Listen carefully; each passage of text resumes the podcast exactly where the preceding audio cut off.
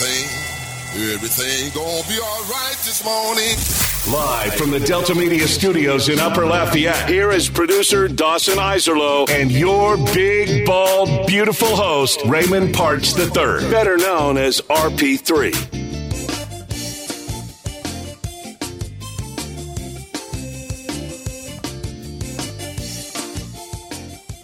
Welcome in to RP3 and Company on a Monday morning. Dawson Iserlo in for Raymond Partsch III, our guy RP3, who is traveling home from Dallas after covering the LSU women's basketball team winning their first national championship. That's right. Kim Mulkey's team got it done. What a weekend it was across the sports landscape. Um, we've got a ton to get to here today and we have a great show lined up. So, of course, we will talk LSU women um, and what Kim Mulkey's team did yesterday. Um, first of all, we have to go back and talk about what they did on Friday, of course, because the Final Four took place on Friday. They won that game. They got a result that they probably liked in that Iowa took down South Carolina, the overwhelming favorite of the tournament. Um, and then LSU got it done again yesterday. So we will discuss that. We will have Jeff Palermo on as we always do on Mondays. And we'll talk to him a little bit about that. Also, get his perspective on the LSU baseball team, who had a big series as well when they took on Tennessee. Another top 10 matchup, and the Tigers passed the test yet again. So we'll do that with him. Then, of course, we will have RP3 on. Can't have RP3 and company without the big, bald, and beautiful one. So we will check in with him in the third hour and kind of get his overall takeaways and perspective. We'll dive in a little bit more on Kim Mulkey's team, you know, what it was like to be in the building, because of course RP3 was on hand in Dallas for that one, kind of get some of those perspectives, um, as well as, um, you know, just hear kind of what he thought about the, the way the game played out. Then, of course, kind of the celebration afterwards and the press conference and, and kind of hear what he has to say about that. So that will be exciting. But even aside from that, of course, LSU wins a national championship, so we will spend some time on it. But it was opening day in Major League Baseball. Um, we got to talk a little bit about that on Friday because of opening day being on Thursday, but the Astros have now played a full weekend. So, of course, still incredibly early in the season, but we have some things to talk about there um, with what Houston did. And then maybe if we get a chance to touch on a couple other things across Major League Baseball, but honestly, we're probably going to have to wait until later in the week to really dive into some of those stories. Um, the Pelicans they're back. Let's go. The New Orleans Pelicans, hottest team in the league right now. Who'd have thought?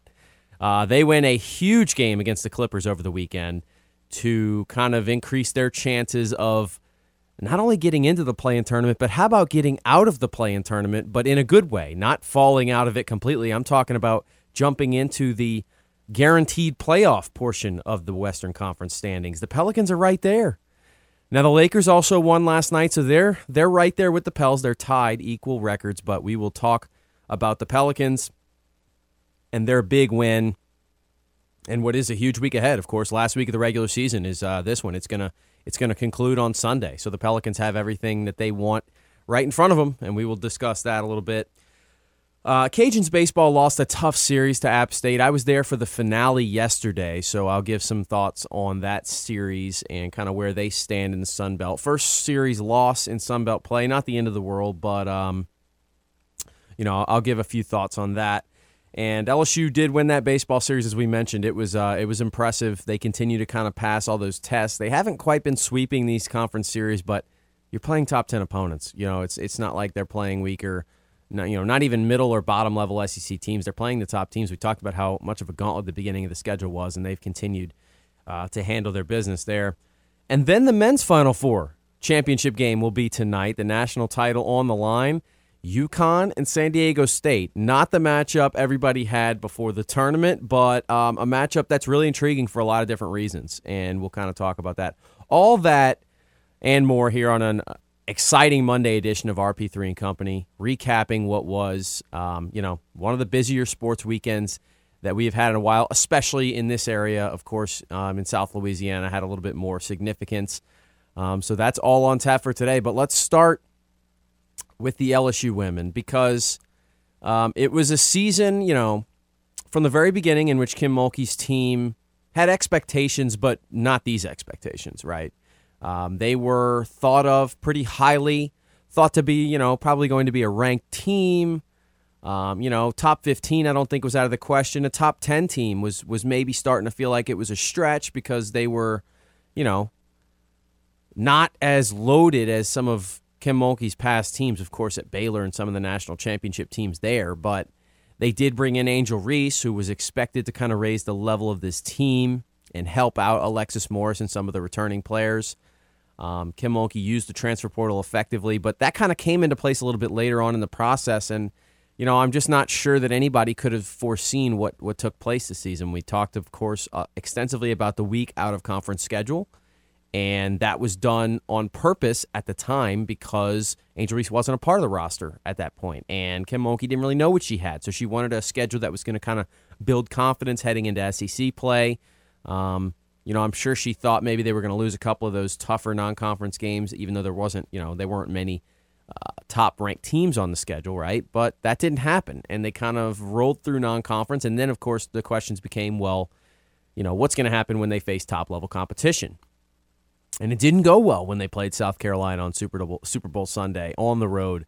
Uh, they got handled in that game. And so I think then, once again, the expectations were tempered a little bit, and it felt like, you know, this is a great story. This team's ahead of schedule. If they make a nice run in the tournament, you know, of course, last year they were upended in the second round. So if they make it to the Sweet 16, Elite Eight, that's going to be a tremendous season. And that kind of became the focus the rest of the way. They lost the game in the SEC tournament to Tennessee that they maybe shouldn't have lost, but um, they went into the NCAA tournament and they handled their first round game pretty easily against Hawaii. They moved on and they got past Michigan, and it was already like, okay, well, this is this is a successful season. If it ends here, then it ends here. But that's not what they had in mind. Um, and you know, going into the bracket, we had kind of discussed the path for them, and, and we talked about Indiana and, and how that was going to be really difficult to get past. And, you know, the good news was that South Carolina was on the other side of the bracket, so you had that going for you. But Indiana was so good and just so deep as a roster, you, you thought that wasn't going to be a great matchup. Well, then throughout this tournament, some things started falling into place, um, and Indiana went down. And, you know, that was something that, you know, I don't know if LSU gets past Indiana if they play them in this tournament. I really don't. But it doesn't matter because Indiana lost early. You end up playing Miami. They win that one. Um, and, you know, the funny thing is, even the Virginia Tech matchup, it, it, was a one seed, but it felt like a pretty good matchup. There wasn't a game that LSU played in this tournament where you said, oh, they don't have a shot. I, it's just, you know.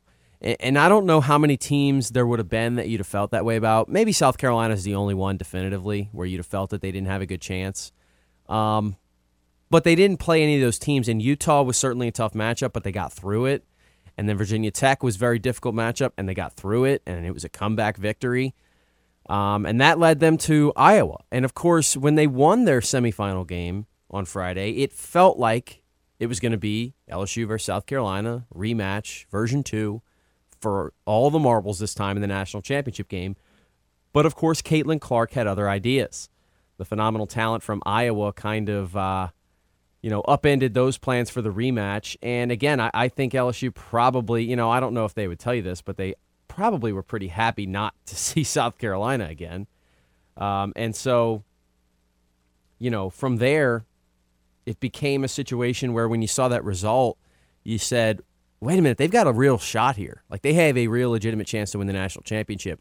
You know, I won't say out of the blue again because this team was supposed to be good, but – you know, women's basketball doesn't have the most parity at the top, right? Um, there's been increasingly more parity throughout the middle levels of women's college basketball, but the best teams typically win the title. Um, and, you know, you don't usually have a team come out of, and again, I don't even want to say nowhere, but you don't even usually have a team come out of, let's say, that 15 to 25 ranked range and win a championship. And that's what LSU did yesterday. So they get it done against Iowa and Caitlin Clark. Um, it was impressive they had a plan for her, and look, Caitlin got hers, and she is a phenomenal talent. It was exciting, I think, for everyone to kind of see women's basketball on display, and I thought that was really, you know, something that women's basketball probably needed. You know, they needed their biggest star um, and their biggest stars, plural, in a game like this. And that's what you had with Angel Reese on one end and Caitlin Clark on the other. And, um, you know, look, I'll say this. I thought the game was not officiated well on either side, really. Um, I thought there was a lot of foul calls early that could have been, you know, avoided. The interesting thing is they kind of let them play later on in the game, but at that point, you had already changed the game because LSU had players sitting with foul trouble in the first half. Uh, Iowa had players sitting with foul trouble in the first half, and you kind of fundamentally changed how the game was played. Caitlin Clark was on the bench for a long time. Angel Reese was on the bench for a long time. And again, like if a lot of fouls are taking place, I'm not suggesting you don't call them, but you kind of want your star players on this stage to be showcased. And I, you know, I thought that took away a little bit from this title game, so I was disappointed with that. But um, it, the good thing about it is it wasn't definitively on one one way or the other to where you could feel like this result was skewed. Uh, I thought both teams got bad calls, so so in that regard, you know, no no issues there as far as one team getting a ton of calls or the other. Um, the other thing that happened is Caitlin Clark was called for a technical foul. I wasn't a fan of it. Um, essentially, it was called for delay of game because if you saw what happened it was late in the uh, it was late in the ball game, and Caitlin Clark was a little bit frustrated after um, you know a dead ball essentially happened, and she kind of took the ball and, and kind of tossed it behind her back, um, not at anyone in particular. She wasn't looking, and there was no one over there except you know photographers and things like that. Um, and they called her for delay of game, and by the rule book, I guess they said they had warned her already, but it's a dead ball too, and I, I, you know, that's so that's not exactly delay of game because it didn't impact anything. It did not slow them from starting play again. So I was disappointed with that call, but um, that doesn't take away from what was a great display for women's college basketball. And LSU gets it done. They got it from a variety of sources. It was not the Angel Reese show, which I think is kind of um, something we've been saying for so long. Who's going to step up? Who's going to step up and help Angel and help Alexis? And Jasmine Carson stepped up in a big way. She was unbelievable in this game. Um, so, you know, something like that that we maybe just didn't quite see coming. Um, and and the shooting in the first half for LSU in particular was really something we never could have even expected. I mean, they shot the lights out in the first half more so than they've done in any game all season long. Um, a team that was struggling from three, even in this tournament, and they hit a bunch of threes in this ball game and felt like they couldn't miss in the first half. And Iowa made a couple of runs to try and get back in it. Um, again, Clark was really good. I mean, she is so good from the outside. She can shoot it from anywhere, and, and her passing ability is also elite. So um, I thought they did good enough job to hold her in check. She didn't have 40 points the way she you know had been and the way she had against South Carolina. So that was a job well done defensively. And all in all, um, LSU gets the job done, and they are the national champions for the first time in school history. So we will touch, of course, more on that throughout the show, and um, we'll kind of get perspectives from different people. We will, of course, talk to RP3, who was over in Dallas, um, so that should be exciting. But um, when we come back from the break, we're going to switch gears a little bit, talk about the New Orleans Pelicans. They get a huge win to uh, just kind of shift the landscape in the Western Conference just a bit. So we'll discuss that next, right here on RP3 and Company. This is RP3 and Company on the game. 1037 Lafayette and 1041 Lake Charles, Southwest Louisiana's sports station. Your home for the LSU Tigers and Houston Astros. Tune in every weekday at 8:15 a.m. and 3:15 p.m. for the LSU Sports Update, presented by Tibbs Trailers here on the game. 1037 Lafayette and 1041 Lake Charles, Southwest Louisiana's sports station.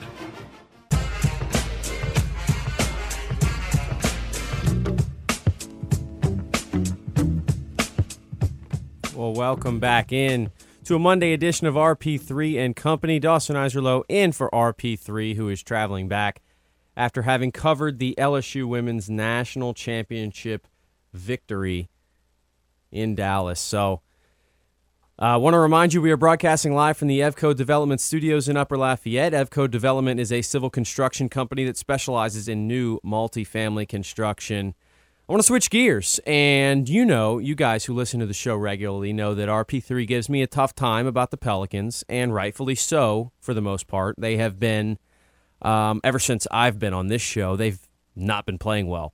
Um, really, from the beginning, they had a couple of stretches where they won a couple of games here and there, but um, you know, it went forever without having a winning streak. I mean, they just they weren't playing good basketball. And of course, Zion's been out for almost all of that time. And it just felt like this team wasn't ever really going to put it together. Even when Brandon Ingram came back from his injury, they couldn't put things together. You know, it was just something off about them. Guys weren't playing well. Guys who had taken the next step in their development, it felt like in Herb Jones, Trey Murphy, those guys weren't giving you as quality of minutes as you were expecting. Um, and it just felt overall like this team just couldn't put things together. And, you know, we, we kept saying, well, what, what what's the issue? Because last year this team didn't have Zion. That's the big thing, I think. You know,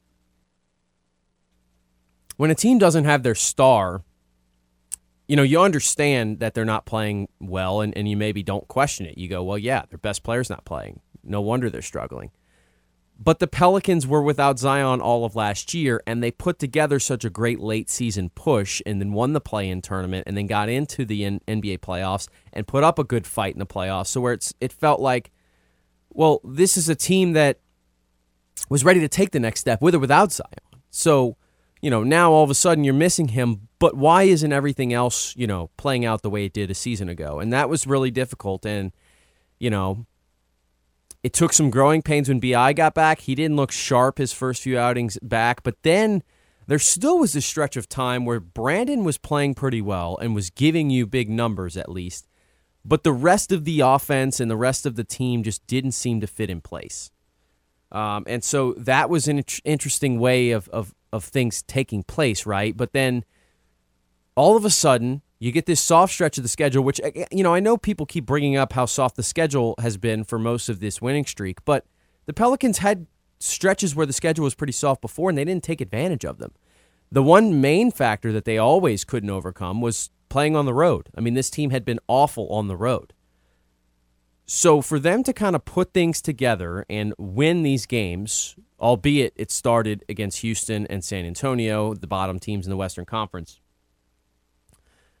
they have played they have looked like a completely different basketball team over the last couple of weeks. They, they really really have. And you know i kind of have touched on this a little bit but brandon ingram's ability not only to score and he's scoring at a high level you know he's uh, he, he's right around you know 30 points a game during this stretch i believe you know somewhere in that area. And he's been fantastic offensively but what he's also been able to do is be a facilitator He's been able to set up his teammates. He's been able to create easier looks for them. And I think, you know, when he when it first started, Brandon Ingram's such a rhythm based player. So when he comes back from injury, there's so much that he's trying to do just to get back in a rhythm offensively, you know, find his shot falling, you know, and, and just create some of those offensive situations that he thrives in. But once he was able to do that and get more comfortable, I saw kind of a concerted effort for him to get other guys involved. And that's when you've seen this triple double surge where he is putting up, you know, triple doubles or close to them in the past couple of weeks. We saw it 30, you know, we're talking about 30 point, 10 rebound, 10 assist type performances. And those 10 assists, I think, kind of are indicative of what he's been able to do other than just score the basketball. And his scoring, and it all starts, of course, with him getting his, because once he gets his, that opens up opportunities. That allows the defense, or forces rather, the defense to collapse in on BI and he's been so much better. And on Saturday, you had what was, uh, you know, a difficult matchup on paper. It was a Clippers team that got Kawhi Leonard back. Kawhi Leonard was playing a back to back for the first time in like something like four years. Uh, and Kawhi was on. Like it wasn't like Kawhi was kind of slow to come back, and it was like, yeah, well, Kawhi's out there, but he's not really doing much. Kawhi Leonard had a fantastic game, and he ends up with 40. 15 to 28 shooting, 4 of 8 from 3. And the Pelicans got off to a slow start, which has kind of doomed them at times when they've been losing a lot of games. They're down by 10 at the end of the first quarter. And so, for all of that to be working against you, I know you're at home though, and maybe that home crowd kind of helped to get them back in it. They didn't blink. and you know they cut all the way into that lead, get it, make it just a one point deficit at halftime. That was huge, I thought, uh, from the mental makeup of this team. And Russell Westbrook, you know, was pretty good as well. Twenty four points on three of six three point shooting. So the Clippers, who yeah they did not have Paul George, but they had Kawhi Leonard back, who's you know a better player than Paul George in my opinion and they're still fighting for every single spot they can in the Western Conference. That's another reason this this game was so big. Now the Pelicans had the tiebreaker over the Clippers no matter what happened in this game. But if they'd have lost it, you'd have been losing another full game on the Clippers, and you probably probably would not have been reached to potentially catch them. You just wouldn't have had enough time. Um, and if you lost this game, you'd have been really sitting in that situation where because you couldn't catch the Clippers, you'd have to catch Golden State um, and it would have been a situation where I don't think the Pelicans would have had a chance to jump out of that play in tournament and get up to that number six spot that we've been talking about for so long. But they did. They got that victory. They fight back. They have a great second half. Brandon Ingram leads the way with 36 points. And you just kind of continue the momentum that you've had, you know, for a few weeks now. And that's just something that I think is huge. And, you know, winning seven of eight and doing it again against i understand you did it against some weaker competition at the beginning but then you beat the clippers on the road when they had a couple of more injuries you beat the blazers on the road okay that's a weaker team you go wire to wire with golden state you really had a chance to win it we talked about that already how you kind of let that one slip away but then you go to denver and you beat denver albeit without Nikola Jokic, but that hasn't stopped Denver in the past from beating the Pelicans. And also, they're one of the best home teams in the NBA, and they dominated them on the road and then to come back and do it against the Clippers, I you know, it's hard to feel like this team isn't turning a corner of sorts. And now here we go. It's time to get our hearts broken again. As Pelicans fans, we know what's coming, right? It's all setting up this week. There's so much energy, there's so much emotion going on. This team's back. Here we go. We're due for a Zion update this week. And that just always seems, no matter how well things are going, that's always the thing that can temper your expectations and bring you back down to earth. So look, if if you know the two week timeline, of course, we've gotten that two week timeline over and over again, and it hasn't necessarily been exactly two weeks, but I guess you could see an update today. I would be more like I would expect to see one tomorrow or Wednesday. And the thing is, of course, we've seen Zion ramping it up. This feels like the closest he's been, of course. But you really need that announcement to come back and say Zion's playing on Friday. That's that's my big hope would be that you get the announcement that Zion's going to play against the Knicks, the home finale on Friday. Um, it's a chance maybe for him to kind of make a heroic return and more importantly get a couple of games under his belt before the Pelicans have to jump into either the play-in tournament, hopefully it's just a playoff series. But that is my, you know, the big news I'd want to see. The Pelicans play a back to back on Tuesday and Wednesday. They got the Kings on Tuesday night, the Grizzlies on Wednesday night. I don't think you're going to see them in either one of those games. Um, because again, I you know just the way that this timeline has gone, I don't think they're going to come out and say, "Hey, by the way, Zion's back and he's playing tonight." Like that. That doesn't feel like the next progression to me. It feels like maybe they say on you know hopefully on Tuesday tomorrow, since you know of course they will be made available to the media. We'll we'll get to hear from some of the coaching staff and stuff on a game day. And I'm hoping that the next announcement is yeah, Zion's ramping it up. He's going to go through shoot around today. He's going to go through shoot around tomorrow. We're going to see how he reacts. And best case, we're hoping he plays on Friday night. That's the update, if you're a Pelicans fan, that you're looking for. You know, I, I know everybody wants him to play right away, but don't expect him to play today, uh, Tuesday or Wednesday. Hope for Friday. And what, what that would give him is a perfect opportunity to maybe ramp things up, play, you know, I don't know, 20, 25 minutes against the Knicks then they'll go on the road on Sunday to play Minnesota in what, by the way, could be a huge game in determining. Now, it no longer looks like the Pelicans are going to be playing that to determine whether they get in the play-in tournament because it feels like they're in. Um, they haven't, uh, you know, mathematically clinched it yet, but they're very close. Um, and by the way, just to give an update on that, you know, Dallas still can't get out of their own way. They've lost three in a row again. So the Pelicans are now three and a half games clear of Dallas, who is the 11th spot. So they would have to fall all the way below the Mavericks to fall out of the play in tournament. Um, and there's only four games left to play. So if, if the Pelicans just win one of these games, they're going to be fine. Even if they don't, look, I I haven't seen enough from Dallas that makes me think they're going to run the table.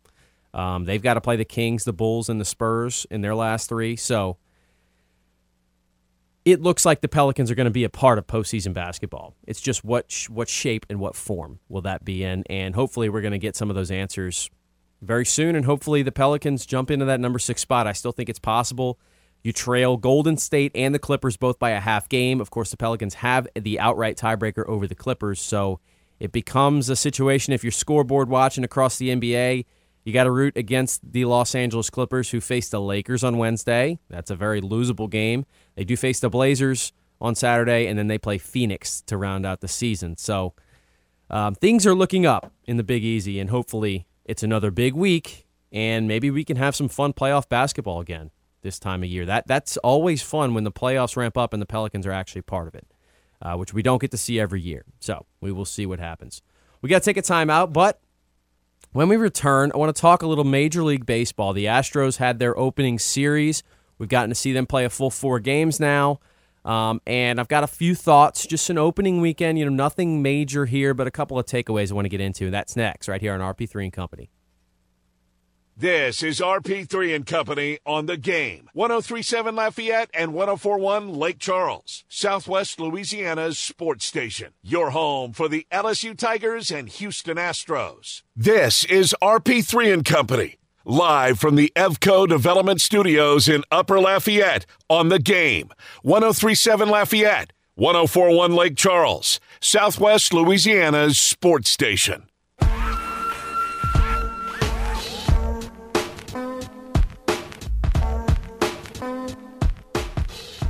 637 on this Monday morning. Welcome back to RP3 and Company. Once again, Dawson Iserlow in for RP3 here today as he travels back from uh, a very busy weekend in which he covered the LSU women win their first ever national championship. A reminder, we're going to be talking to RP3 in hour number three about that entire weekend. And we've got Jeff Palermo on tap in hour number two to discuss a little bit about the LSU women and also talk about that LSU baseball team that just keeps on winning series. Um, by, by the way, the game hotline 337 706 0111. We'll try and get a couple of you in here throughout the show if you have some thoughts. I know it was a busy weekend, so um, we have that option as well. But I want to talk a little bit about the Astros right here. And, you know, opening weekend, always a fun time in Major League Baseball. You know, uh, Kevin Foote and I, of course, are going to talk more about the Astros on footnotes coming up um, at 9 o'clock. But, you know, I thought it was a really well played baseball series between the Astros and the White Sox. And, you know, the White Sox are a team that, look, I was down on coming into the season. I talked about that in our Major League Baseball preview show with RP3 last week. Um, you know, felt like a team to me that was kind of on the cusp of doing something, and things didn't really come together. And I thought maybe they were going to actually take a step uh, backwards, maybe some regression this year. Um, I'm not sure. You know, again, it's one weekend. I can't take too much from it, but they looked a lot better than I thought they were going to look. And right now, their you know their talented star-studded lineup is healthy, which hasn't always been the case.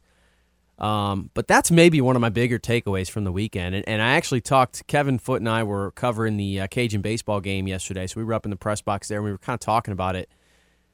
If Eloy Jimenez and, you know, Luis Robert and Tim Anderson and those guys all stay healthy, their lineup is still really, really good.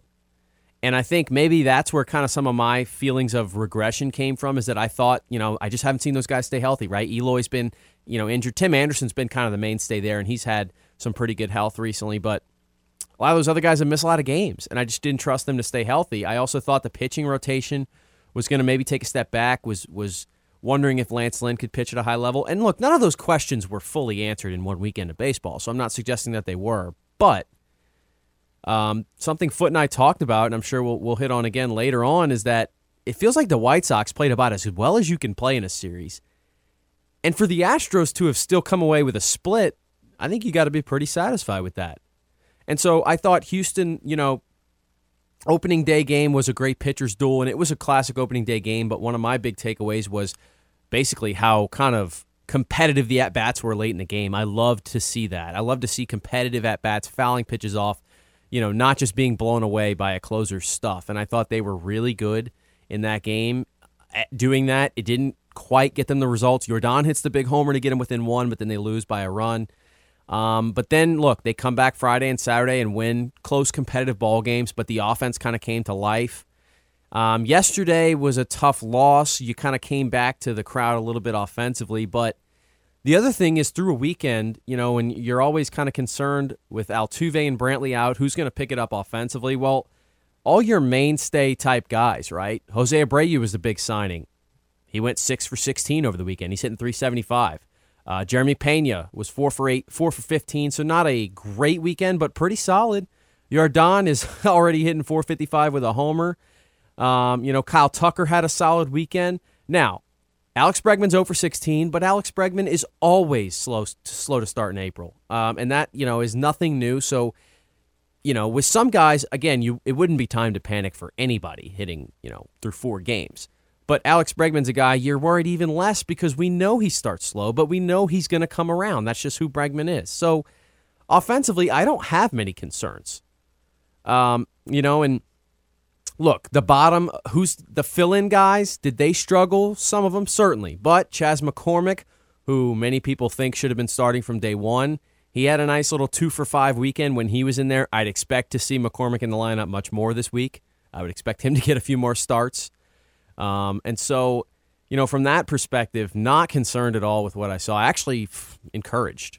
And um, I know a two and two record isn't going to necessarily give everybody around the Acadiana to Houston area cause for excitement, but I thought it was a well played baseball series on both ends. I thought both teams, and you know, in an opening series, sometimes you're expecting a little bit of rust, uh, you know, in certain areas.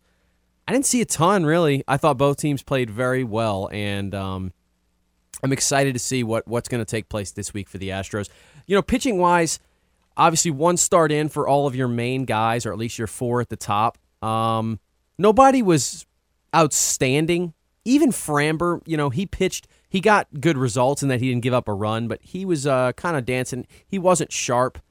You know, then you had Luis Garcia gave up seven hits and three runs in five innings. Javier gave up eight hits and three runs in five innings. Urquidy gave up uh, three runs on seven hits in four innings. So, like, all kind of had that same type of thing. But that to me feels all like guys who just weren't quite as sharp as they'd like to be on their opening start, but are going to get better and the fact that they were able to scramble some hits around and kind of you know pitch out of danger at times, I think the pitching, the starting pitching is going to be fine.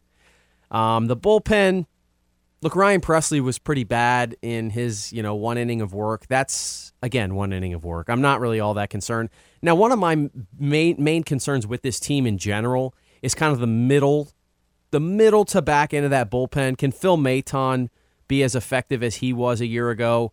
You know, what do you get from Bryan Abreu and Rafael Montero, Seth Martinez, who we saw pitch three innings over the weekend? Like, what are you getting from those guys, and even Hector Neris, right? But, um, not not not overly concerned with anything that I saw from the Astros this weekend, and um, I think that's something that. As we progress through this season, you know, the AL West is kind of a different landscape than what it's been in the past. For the first time in a long time, it really kind of feels like, you know, the AL West might have some other contenders than the Astros. It doesn't feel like they could, you know, in past years, it's kind of felt like, look, even if they only win 85 games, they're going to win the division. That doesn't feel like it's the case anymore. And I think we saw a little bit of that this week. Look, the Angels, they dropped a game hilariously to the A's on opening day, which I've been a, an Angels supporter on this show. I have to kind of stick up for Mike Trout when Kevin Foote starts talking about Mike Trout. So You'll continue to hear that throughout the season. But the Angels did bounce back and win two out of three in that series. The Rangers swept the Phillies. And I mean, you know, look, RP3's been telling me he thinks the Rangers are going to be really good. I was kind of hesitant. I thought, yeah, they're good, but I don't know if they take that next step. Well, they went 3 0, and Jacob DeGrom looked horrible in his first start. So that feels like maybe that's going to be a team that to look out for. Now, Seattle actually ends up losing three out of four in their series. So, you know, they're a team that I think is the main contender to the Astros, and we will see. Um, but not exactly a hot start for them. But overall, my point being, I think there's four teams in the AL West that could win the division. Like I say, could. I mean, have a chance. I don't mean I think are going to. Um, of course, only one team's going to win the division, but I mean, I don't think there's a team that I'm like deathly afraid of catching the Astros and winning the division. But I mean, look, if you tell me the Angels are going to figure things out, if they get enough from their starting rotation and a couple of guys in that lineup that we're not expecting a ton from produce for them, let's remember they have the two best baseball players on the planet, okay? So if that happens and the Angels make a run, I can see a scenario in which that happens. The Rangers have spent so much money and just have, you know, definitely improved and they have when he's healthy and right, the best pitcher in baseball in Jacob DeGrom, so you could see them making a run. And of course, Seattle is everybody's favorite young team that's up and coming, and I like I like a lot of the guys in the back end of their rotation. I want to. I, am thinking George Kirby has a big year, um, and so the Mariners, of course, you wouldn't be surprised if they make a run and challenge the Astros. Now, with all that being said, Houston's still the favorite in my mind, and that's not going to change until they don't win it. You know what I mean? Like maybe okay, if if the Astros, if something catastrophic happens and they're below 500 at the All Star break, then we could start talking then as well. But like, if this is a close race and we get to September, I just feel like the Astros are going to make a push to win the division as they always do. Um, that's just my feeling. You know, let's remember there were a couple of years throughout this dominant stretch where the A's were hanging around and had division leads at different points, and you know we've seen that, but in the end, Dusty Baker's team, and of course it was, you know, even before Dusty Baker's time here as manager, they've gotten these things done. And um, I expect the Astros to be right there come the end of the season. So that's some of my takeaways from what was a busy opening weekend in Major League Baseball. And uh, we, of course, will have a lot more on that as time goes on. We got to take a timeout, but when we return, we are going to uh, kind of introduce our poll question of the day. It, of course, has to do with the LSU women winning the national title. Uh, we will talk about that next on RP3 and Company. This is RP3 and Company on the game. 1037 Lafayette and 1041 Lake Charles, Southwest Louisiana's sports station. Your home for the LSU Tigers and Houston Astros. Go subscribe to the game's YouTube channel at The Game Louisiana. That way you can check out the latest original videos and more shenanigans from the game. 1037 Lafayette and 1041 Lake Charles, Southwest Louisiana's sports station.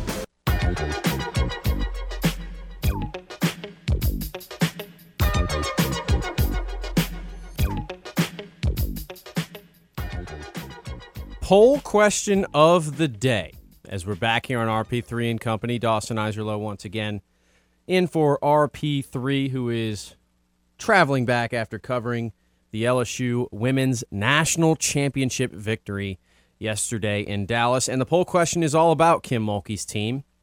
What was the biggest factor in LSU's win over Iowa? The choices.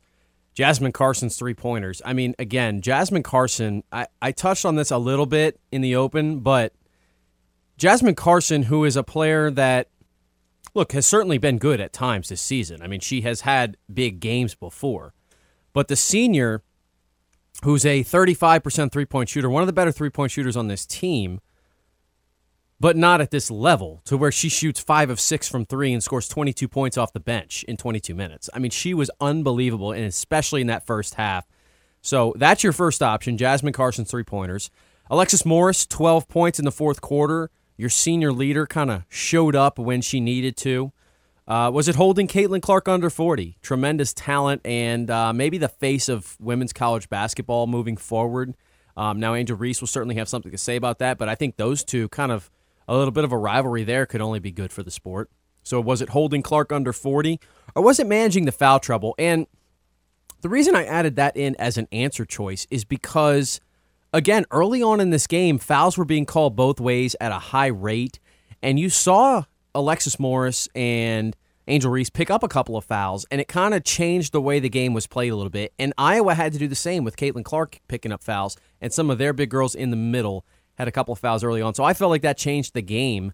Um, but which one of those was it? Right now, 61% of you saying Carson's three pointers, 24% say Alexis Morris with her 12 points in the fourth, Nine percent have it at Caitlin Clark under 40 points, which I, you know I thought that was going to get more of the uh, more of the answers this morning.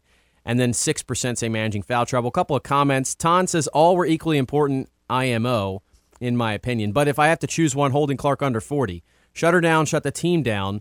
Bonus for throwing her celly back in her face. Um, yeah. So I did want to mention that briefly. There's a lot of people very upset about this. A lot of people very happy about it. Um, essentially, what happened was a couple of rounds ago against Louisville, um, Caitlin Clark kind of did the John Cena "You can't see me" move um, in a timeout type situation after she had hit a big shot, and so what Angel Reese did was when this game was kind of in the waning seconds and was going to be a win, she kind of threw that back at Caitlin Clark. Kind of was doing the no, you know, the John Cena "You can't see me." Um, flashing the hand in front of the face move. And, you know, look, I don't have a major problem with it. I did think it was a little bit you know, and again, the main reason is that Caitlin Clark did do this first. Now, it wasn't at Angel Reese, and that's what a lot of people are upset about that she then did it, um, you know, retrospectively or, or however you want to think of it. But, and I did think it was a little bit more personal. That's the only thing I didn't like about it is that she kind of followed her around for a few seconds doing it. You know, it wasn't like she made her point and then moved on. Um, but look, you, you're you're dealing with the emotions of winning a national championship, doing something that you've always dreamed of and stuff, and so, you know, look, I I think again we're always too critical of college age athletes and um, you know even professional athletes, but specifically college you know student athletes that they are. So I'm not gonna you know harp on it today. I did want to mention it though because a lot of people are talking about it. So you know that was something that took place at the end of that game, and you know she had a you know pretty good explanation for it in the post game press conference. It kind of you know the mentality there and kind of what the motivation behind it was. And Caitlin Clark you know, for to her credit, didn't really seem bothered by it all that much. Kind of said, look, you know, and, and kind of she knows that she does a lot of trash talking. That's the other thing that I kind of mainly had about it. Caitlin Clark has done plenty of kind of trash talking and showboating herself. So it's it's not a situation where she's just this player who doesn't ever say anything and that was done to her. So anyway, that's kind of what my thoughts were. Steve says the coach wearing the outlandish outfits without Kim Mulkey, none of this would be possible. That's certainly the case. Um, Forever says social media is in their feelings about Angel Reese. They big mad. Shares a gif of I love it, let's go. And yeah, no, that's certainly the case. Social media today um, is certainly uh, it's a polarizing subject, one way or the other. Ralph says definitely all important, but that spark Carson provided was fire. Still can't believe this happened in year two, but kudos to Coach Mulkey. The transfer portal has really changed everything in college sports. That's gonna there's gonna that's gonna be some parade in red stick, and it certainly will be. And uh, I agree. The transfer portal has changed everything, and Kim Mulkey has been better than maybe anyone in women's college basketball of adapting to that. Hour number one in the books. Hour number two coming up. We'll have Jeff Palermo on and more on RP3 and Company.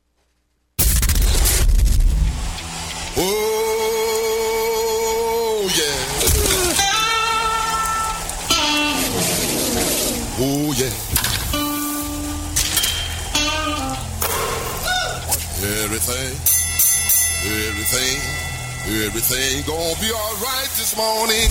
Live from the Delta Media Studios in Upper Lafayette, here is producer Dawson Iserlo and your big, bald, beautiful host, Raymond Partsch III, better known as RP3.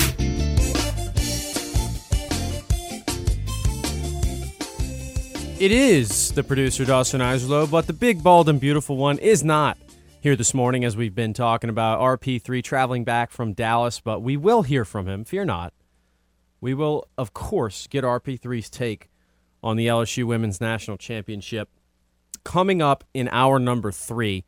We covered a lot in hour number one. Of course, we led off the show with Kim Mulkey's team and kind of what they were able to accomplish, the first national championship for them in school history. We also talked about the New Orleans Pelicans. They're back. They are in very much in the race to not only make the play-in tournament, maybe get out of the play-in tournament and just be a playoff team. Period, which I think would be extremely exciting for New Orleans basketball. Uh, we also talked about the Houston Astros and kind of, you know, uh, an interesting opening weekend in which they split four games, but uh, I had more positives to take away than negatives, certainly, in that series. Um, and we introduced our poll question of the day, which is what was the biggest factor in LSU's win over Iowa? We got some interesting choices for you there on Twitter and on Facebook, so go ahead and check that out and make sure to vote and leave a comment. The game hotline is 337 706 0111.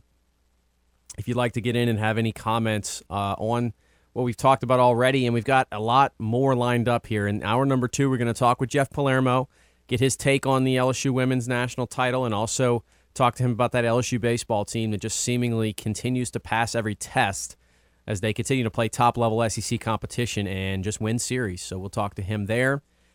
Um, but I want to start this hour talking about Cajun baseball. And, you know, we will speak with uh, Matt Deggs coming up to start footnotes uh, at 9 o'clock. So we'll get to hear his perspective on what was a, a disappointing weekend, I'm sure, for the Cajuns. But they did salvage a game yesterday, 6 to nothing, a very well played baseball game. And, and I was at that one covering it. And, you know, I think that's kind of where I'd like to start because Cooper Rawls was just outstanding yesterday. And if Cooper Rawls is going to give the Cajuns what he gave them, and look, he's been outstanding all year. Now, that, yesterday was his first start, but he's been great out of the bullpen the entire season. And so, if Cooper Rawls is going to give them what he gave them yesterday, he might work his way into a Sunday starting role, first of all. And we asked Coach Deggs afterwards, and he was a little non committal. He said he's so valuable in the role he's in as a long reliever. But he said maybe in a short week we'll get him in there. But look, if he continues to pitch the way he has pitched, I don't know if you can keep him out of the rotation. And so I think that'll be interesting to see um, how Rawls looks now. You know, this is a, an interesting another week in which they'll they'll face Tulane on Tuesday in a midweek contest. They've of course got conference. They're in the middle of conference play, and so you know you're going to see a lot of arms this week. As you you had that rare week without a midweek game last week, which Coach Deggs hates, by the way. He likes playing every day. He likes the major league setup, you know. Um, but you're going to have a week in which you just finished a series yesterday. You're going to play on Tuesday against Tulane, and then of course you're going to be playing on Thursday, Friday, and Saturday in West Virginia against Marshall. That series, of course, with Easter being on Sunday, they're going to move that up a day, and you'll play the Thursday, Friday, Saturday. We see that more often with LSU. The SEC just kind of does it regularly. They have a series or two that starts on Thursday just to kind of mix things up. I think they like kind of getting that extra TV audience on a Thursday. Um, but the Cajuns only really do it for the Easter weekend, and then we'll see it sometimes at the end of the regular season. But a short week, and um, you know you might see some shakeups in the rotation that way um, because typically a lot of college coaches like to keep guys on their scheduled day. Your Friday starter and Jake Hammond, um, I would expect to start on Friday. And you'll use someone else on Thursday as opposed to moving Hammond up a day. Now he's a day off schedule, right? Because pitching is so, you know, it is so routine based, right? And so you don't want to move him up. Then you're moving your Saturday guy up to Friday and you're moving, you know, so a lot of those moving parts, a lot of times you just say, okay, maybe we'll throw a bullpen game on Thursday, and then we'll just have our regular Friday night guy go on Friday night and our regular Saturday starter go on Saturday. So that's what I would expect. Um, you, you might see Cooper Rawls now at the you know he did throw 89 pitches yesterday, so for him to come back on a Thursday would certainly be short rest. So maybe you see him as an opener for a few innings, um, and then I would expect to see Jake Hammond on Friday and Jackson Nezuh on Saturday, assuming everybody is good to go. But App State, look, this is a team that really came in. We knew they could score a ton of runs. They had scored a ton of runs all season long, but you know, they their approach at the plate too. They just really know how to handle the bat, and we saw that throughout this series. Friday night's game, you know, look, Jake Hammond didn't have his best his best stuff. Um, I think that was evident, but you know, they've got some guys. Look, Luke Drumheller's been there for what feels like forever at App State. He's been a mainstay in their lineup. They got a couple of guys who can just really swing it. And I thought, you know, it wasn't like the Cajuns were overwhelmed in this series at all. They were in every game. Um, and you know the, the, the funny thing about Friday or uh, yeah Friday's game is that they actually end up only giving up three runs, but you know App jumped on them early, got a run in the first, Hammond really, again, uh, he settled down and he ends up giving a, up a couple more runs in the third. He goes three and two thirds, but then you had Ben Tate come out of the bullpen and just look lights out. So he goes four and two thirds, one hit, no runs.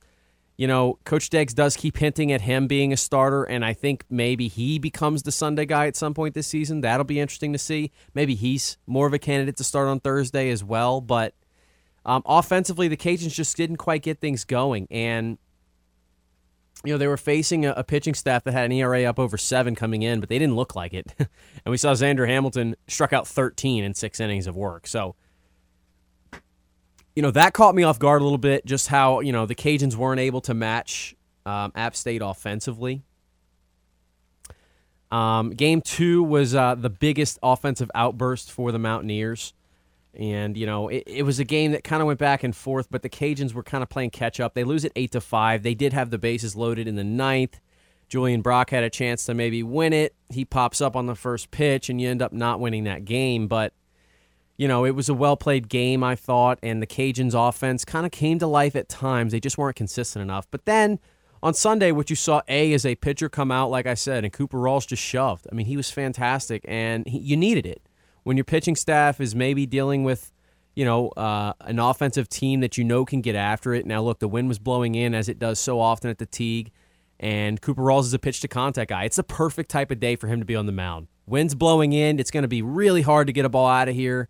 Um, and he's able to, you know, induce a lot of fly ball outs, a lot of ground ball outs. And I just thought he was really, really good. And then he turns it over to Blake McGehee. It was great to see McGehee back in action.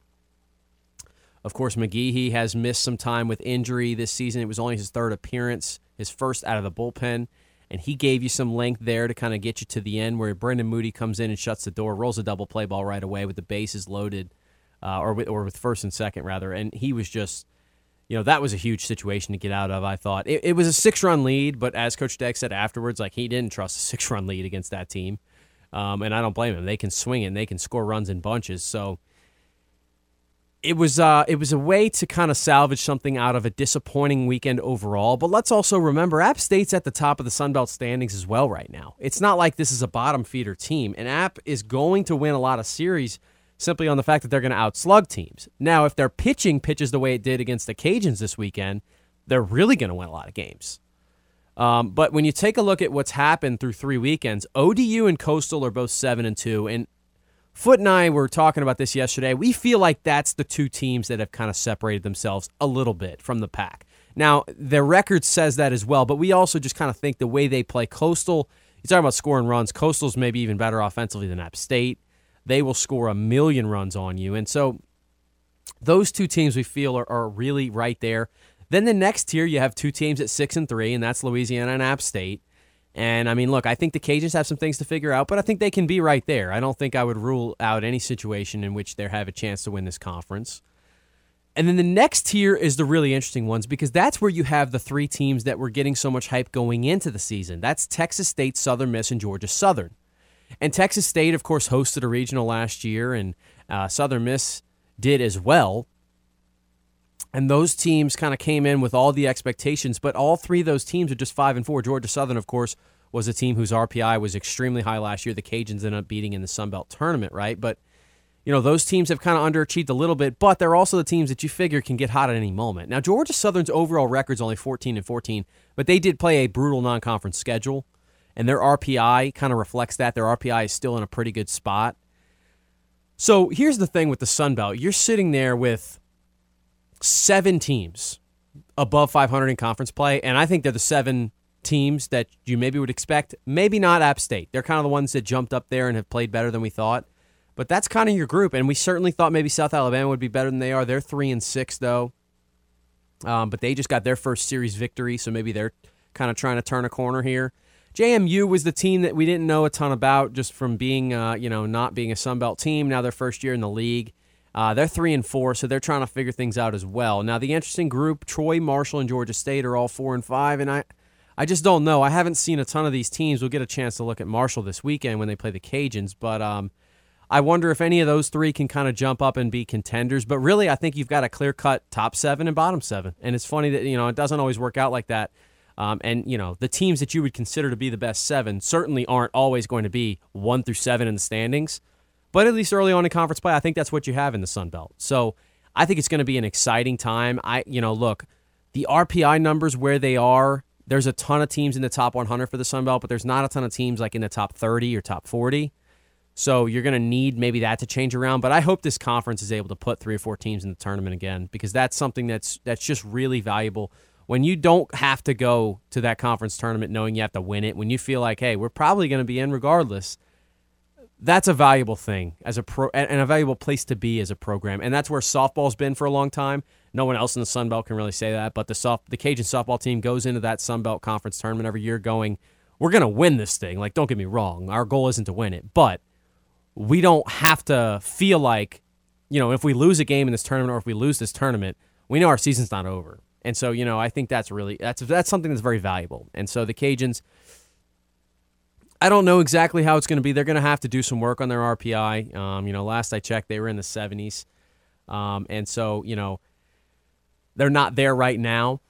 But the good news is, again, you're going to play a lot of top 100 teams in conference play. So you're not going to have that. It's been in the past where it's like, well, the Cajuns have to get their RPI as high as they can because we know once conference play happens, they're going to drop down the rankings. That's not necessarily the case anymore um, in baseball or softball.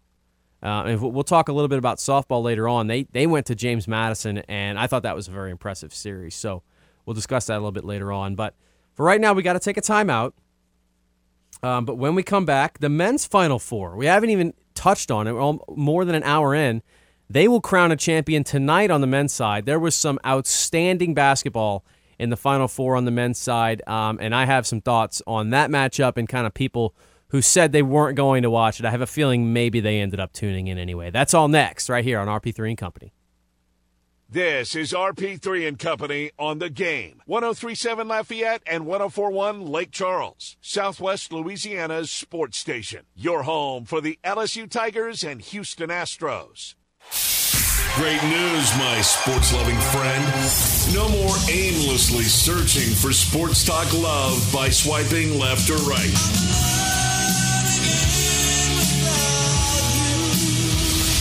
Because you've already found the perfect match for sports talk love that is. Now back to the only lover you'll ever need. The game. 1037 Lafayette and 1041 Lake Charles, Southwest Louisiana's sports station.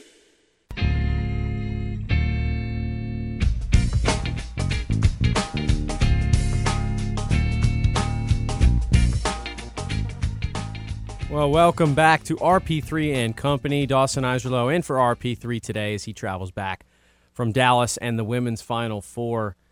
Now, while the women were playing over in Dallas, just uh, just down the road in Houston, we had the men's Final Four take place, and the men's Final Four this year was kind of met with a whole lot of conversation about blue bloods and um, you know brand names and ratings and everything about this isn't going to be entertaining and the ticket prices are going to be low and nobody wants to watch these teams. And look i'm someone who supports mid-major programs group of five programs the non-powerful brands of college athletics more than probably anyone you'll ever hear on the radio.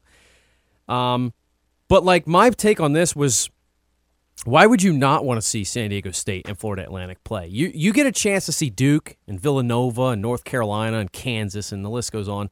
You get a chance to see those teams in the Final Four all the time. You got a chance to see an almost all blue blood Final Four last year, and you're going to get to see it again. You know what I mean?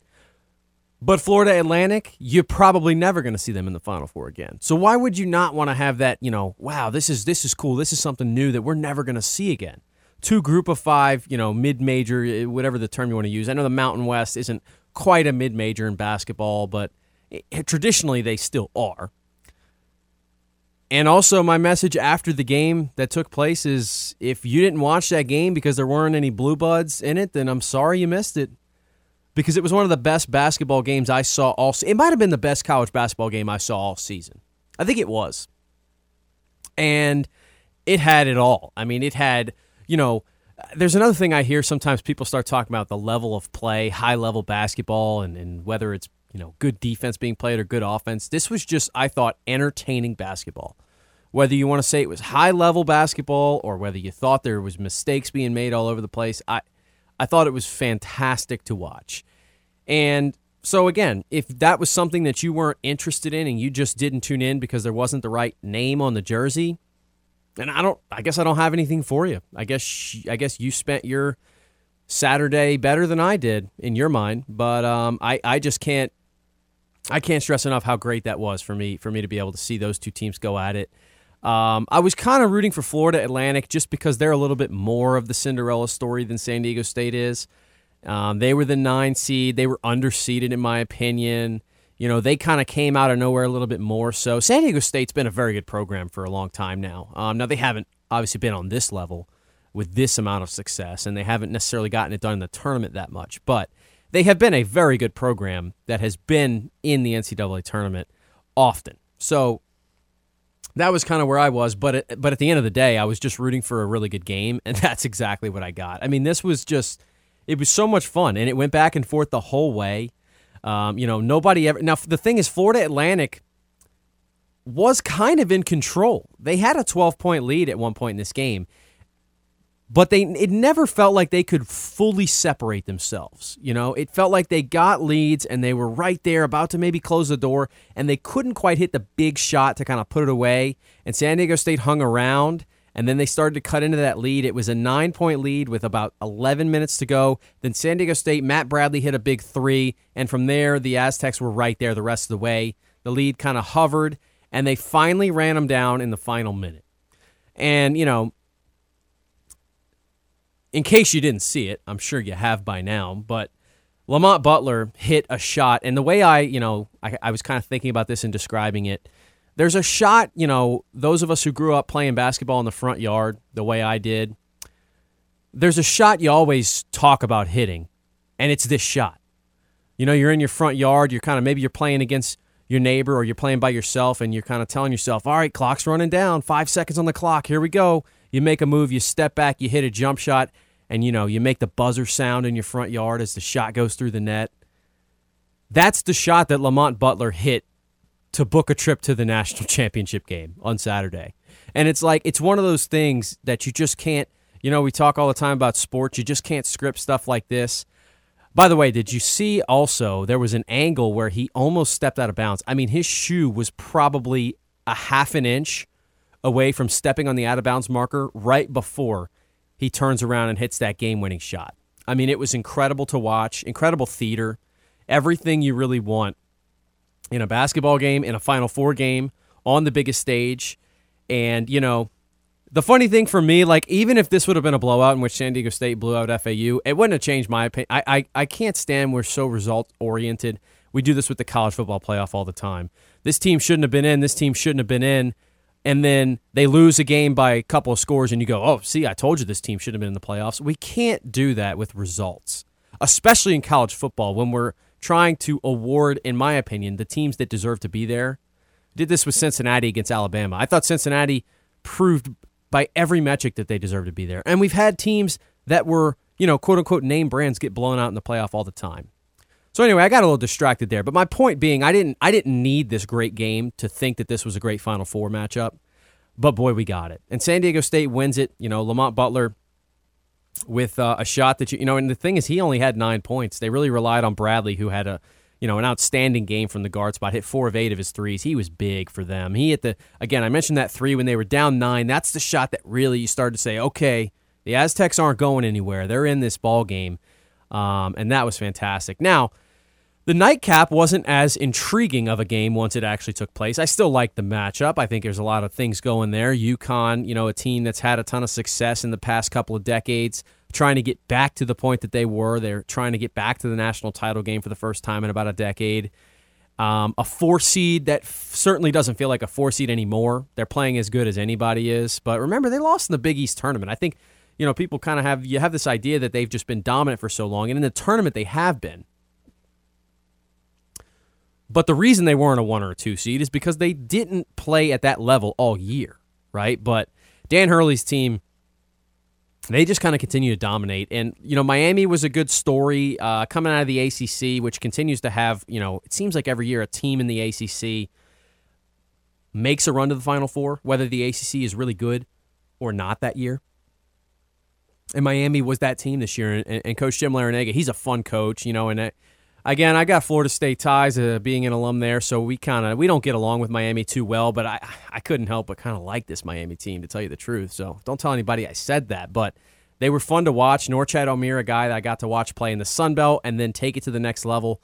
A lot of times we see guys at mid-major programs. Sometimes it doesn't translate. Sometimes it does, as far as getting to the next level. And, and when you transfer out and you're taking a chance, you're betting on yourself essentially, going to one of those bigger schools and for Norchad Omier, it was certainly the right call for him, and, and he was outstanding all year long.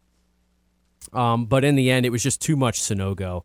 That guy's so good for UConn, and, and I thought, you know, I thought UConn just has a couple of things that they do. Number one, they don't, you know, they don't force shots too. That's another thing that I took away from this. They just they look they're, they're patient offensively when they have to be. They do get out in transition when they want to. They just kind of control the flow of the game, and they've been doing it all tournament. To hold that Miami team under sixty points with how well Miami had been playing in this tournament, um, I think that just kind of goes to show you where they're at right now. Miami had scored in their last three games. Now, the first tournament game against Drake kind of got muddied up, but they had scored 85 against Indiana, 89 against Houston, one of the best defensive teams in the country, and 88 against Texas.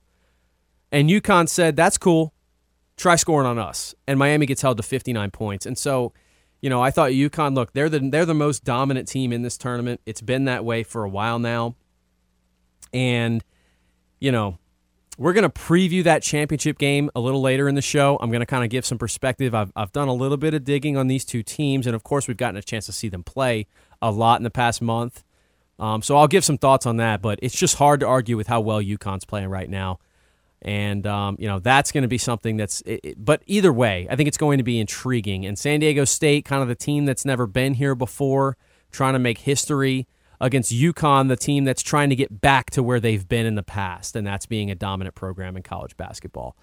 Um, so we will certainly talk about that a little bit more later on in the show. We could take a timeout, but coming up next, we're going to speak with Jeff Palermo and kind of get his perspective. Um, we'll ask him a little bit about the LSU women, but also I want to hear from him about LSU baseball because it was a it was a fun series over the weekend, and they kind of continue to be building towards something special here under Jay Johnson. So we'll get his perspective next, right here on RP3 and Company. This is RP3 and Company on the game. 1037 Lafayette and 1041 Lake Charles, Southwest Louisiana's sports station. Your home for the LSU Tigers and Houston Astros. This is RP3 and Company, live from the Evco Development Studios in Upper Lafayette on the game. 1037 Lafayette, 1041 Lake Charles, Southwest Louisiana's sports station.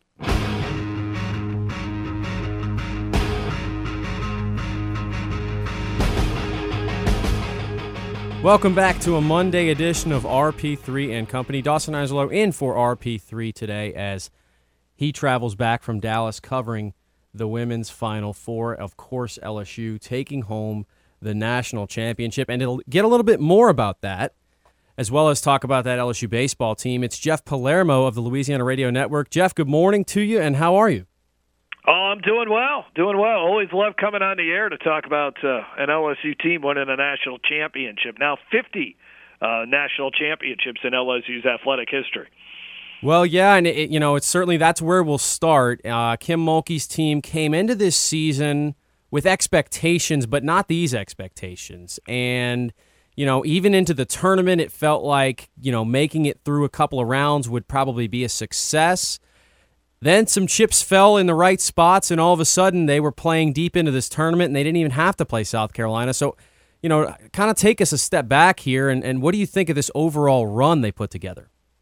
Well, yeah, even if you go back to uh, Selection Sunday when LSU found out that it had its uh, had the third seed, I mean, Kim Mulkey was talking about the minimum goal was to just at least win one more game than they did last year. Of course, last season they got knocked out in the second round. So the goal was to at least get through the second round, play in a Sweet 16 game, and, and that uh, if the season ended in the uh, Sweet 16, then that was a that was a nice season. That was a good season. They they took another step uh, in trying to rebuild this program, and, and I don't I know Angel Reese talked about in the post game about you know they were the only ones that can believe they can win this uh, national championship. I I don't know. I mean maybe uh, you'd love to give some truth serum to Kim. I don't think she probably thought they could win a national championship. I mean you go back to what she said after they lost to South Carolina. She said that basically South Carolina is the best team and it's going to be very hard to beat them and they probably will not lose. Uh, but that's why we played a game. right. That's why well, games are not played on paper. Uh, you're right. Some dominoes fell in their in their way, uh, where they were able to avoid the number one seed in their bracket, and they were able to avoid uh, having to play South Carolina in the Final Four. But I, I'll say this: this team was playing its best basketball at the right time. I mean, and then you, you probably saw. I, I know Iowa scored 85 points, but I think you saw their best overall game of the season uh, yesterday. especially offensive wise. To, to see five players scoring double figures like they did, everyone stepping up, and then you know leading into this game, I mean how well this team really played defensively. Uh, they just suffocated opponents. They never gave their opponents a chance. And uh, even in this game, they were physical with Iowa, and it frustrated them. And, and Iowa knew it was coming. They knew that they were going to get a physical style of basketball, but they still were not ready for it. Well, and that's the funny thing. We've talked, you know, we've we've talked to you about this, and, and we've we've mentioned it all year. It's like who's going to step up to help Angel and Alexis because so many times this year, even in games they were winning, it felt like they were carrying the load. But then all of a sudden, and it's funny how sometimes things work out. In their biggest game, Angel Reese only has 15 points, and yet Caitlin Clark does go for more than 30, and you still win this game handedly. But Jasmine Carson and some of those names that we were saying, yes, yeah, some of them give you a good night here and there, but it just felt like everybody maybe had their best game of the season except Angel in the championship game. Yeah, you're probably right. And I tell you what, uh, the first bucket of the game, I kind of felt like that set the tone. You know, Flau'jae Johnson hits that three pointer in the corner, and for the freshman to step up and knock that shot down, I think gave the team a, a, a bit of a boost. Okay, this you know this is how today is going to go. Everyone is going to have a hand in this game and if you've watched LSU during the season, they really do. If, if Angel really does in the first quarter, kind of take a step back, and she doesn't come out and really start to try to to dominate the game. Uh, she lets her other teammates to get involved, but then if if they're struggling to get involved, uh, she's able to you know step up her game and, and help. And there's also been plenty of games where Alexis Morris really didn't do much in the first half, but in the second half uh, she's scoring the basketball at a at a higher clip. Uh, but yeah, Jasmine Carson, that first half she had was just absolutely insane. And that three pointer she banks in at halftime, I mean, it's just like, are you kidding me to have that kind of game? And then the the second time in this tournament, LaDazhia Williams really steps up when Angel Reese is in foul trouble and gives you you know 20 points. I mean that's just absolutely huge. They they really they they really played as a as a complete team and they might not have been the best team all season long, but they certainly were the best team in in the month of March and obviously uh, on April 2nd as well. Well, we go from one team that wins a title maybe unexpectedly and didn't have the title expectations to a team in Jay Johnson's group that does have title expectations. And they've begun to get tested. We kind of talked about the non conference schedule. Well, here we are in SEC play, and they're still winning series. Um, I thought it was a really competitive, fun series with Tennessee. That's a team that's kind of become the villains of college baseball a little bit. And, you know, it's not to say it was a dominant series for LSU, but they win yet another series, and they're still, again, winning conference series against top 10 opponents can't ever be a negative thing. No, it can't be. And yeah, it was really disappointing to get down 10 to nothing in the second inning. I mean, that's just that's uh, no way to do it. I, I don't know the issues exactly what Thatcher Hurd yesterday. I think I think it's a, it's a bit of a you know that's if you want to point to the weak spot here, you know, is you know how good can Ty Floyd and Thatcher Hurd be to really give you that dominant weekend rotation? Uh, you know, they don't have to go out there and be Paul Skenes. I, I think Ty Floyd is certainly doing his part. Uh, it wasn't his best outing on Friday, but he he gave you he gave LSU the opportunity to win that game, and LSU and then I thought the bullpen was great on on Saturday. And I think what you saw this weekend were a couple things you have yet to see from this team. Uh, on Friday, you saw this team win a, a back and forth affair. You know, they get down one nothing. It's two to one, two two. It's late in the ball game. Uh, Tennessee commits an error uh, when it looks like we're going to go to the ninth inning tied at two. Instead, after the air, LSU's able to load the bases. Can you get the clutch hit? Well, you get the clutch hit from Jordan Thompson. You win that ball game. Uh, they win another way on sat on uh, Friday that we have yet to see them win this year, uh, where they get a lead in the middle of innings and then the bullpen comes in and shuts the door. We have not really seen that. I mean, most of the victories we've seen this season is LSU scoring 10, 11, 12, 13, 14 runs and winning by run rule. Uh, and then even yesterday, to to be down ten to nothing and to get back within 10 to 6 and actually have an opportunity to make that game even closer than it was, or I should say Saturday, uh, to me is a testament of just how dangerous the lineup is. So, uh, yeah, they uh, they we we pointed to these first three SEC series as this was going to be we're going to get a better idea of just how good this team is. Going six and three, I think is fantastic. And then all of a sudden, when you just thought maybe uh, prior to the start of SEC play that you get a little bit of a breather this weekend by playing South Carolina. The Gamecocks are eight and one in league play, so it, it, the, the tough road continues here for LSU. But uh, you love to see this team get tested because they're they're talented enough to to handle it for sure. Well, yeah, and, and even after that, they got another eight and one Kentucky team. So the SEC just, I mean, it doesn't give you many breaks now you know, maybe down the stretch when you play the Georgias and, you know, well, they actually you know, they'll get a break eventually, right? But what do you want to see in these next two series when they go to South Carolina and then host Kentucky? Uh, is it as simple as just seeing Thatcher Hurd and Ty Floyd continue to give you reliable starts, maybe Hurd get back on track, or is there something with the bullpen you're looking to see? Where where can this team still improve? Well, yeah, I think you're looking for you know Thatcher Hurd to yeah, you, you don't you like you you hate to see that kind of an outing. I mean, that could be. I mean, let's face it. You, what if you're in the championship series of the uh, College World Series, and you know Thatcher Hurd is, is pitching in the in the championship game, and, and that's the the outing that you have. So that that, that can't happen. I, I think you'd like to see Christian Little kind of bounce back here a little bit. Um, you know, Chase Shores, I think, uh, you know, showed himself well uh, this weekend. He's had I don't, a couple of up and down uh, appearances here.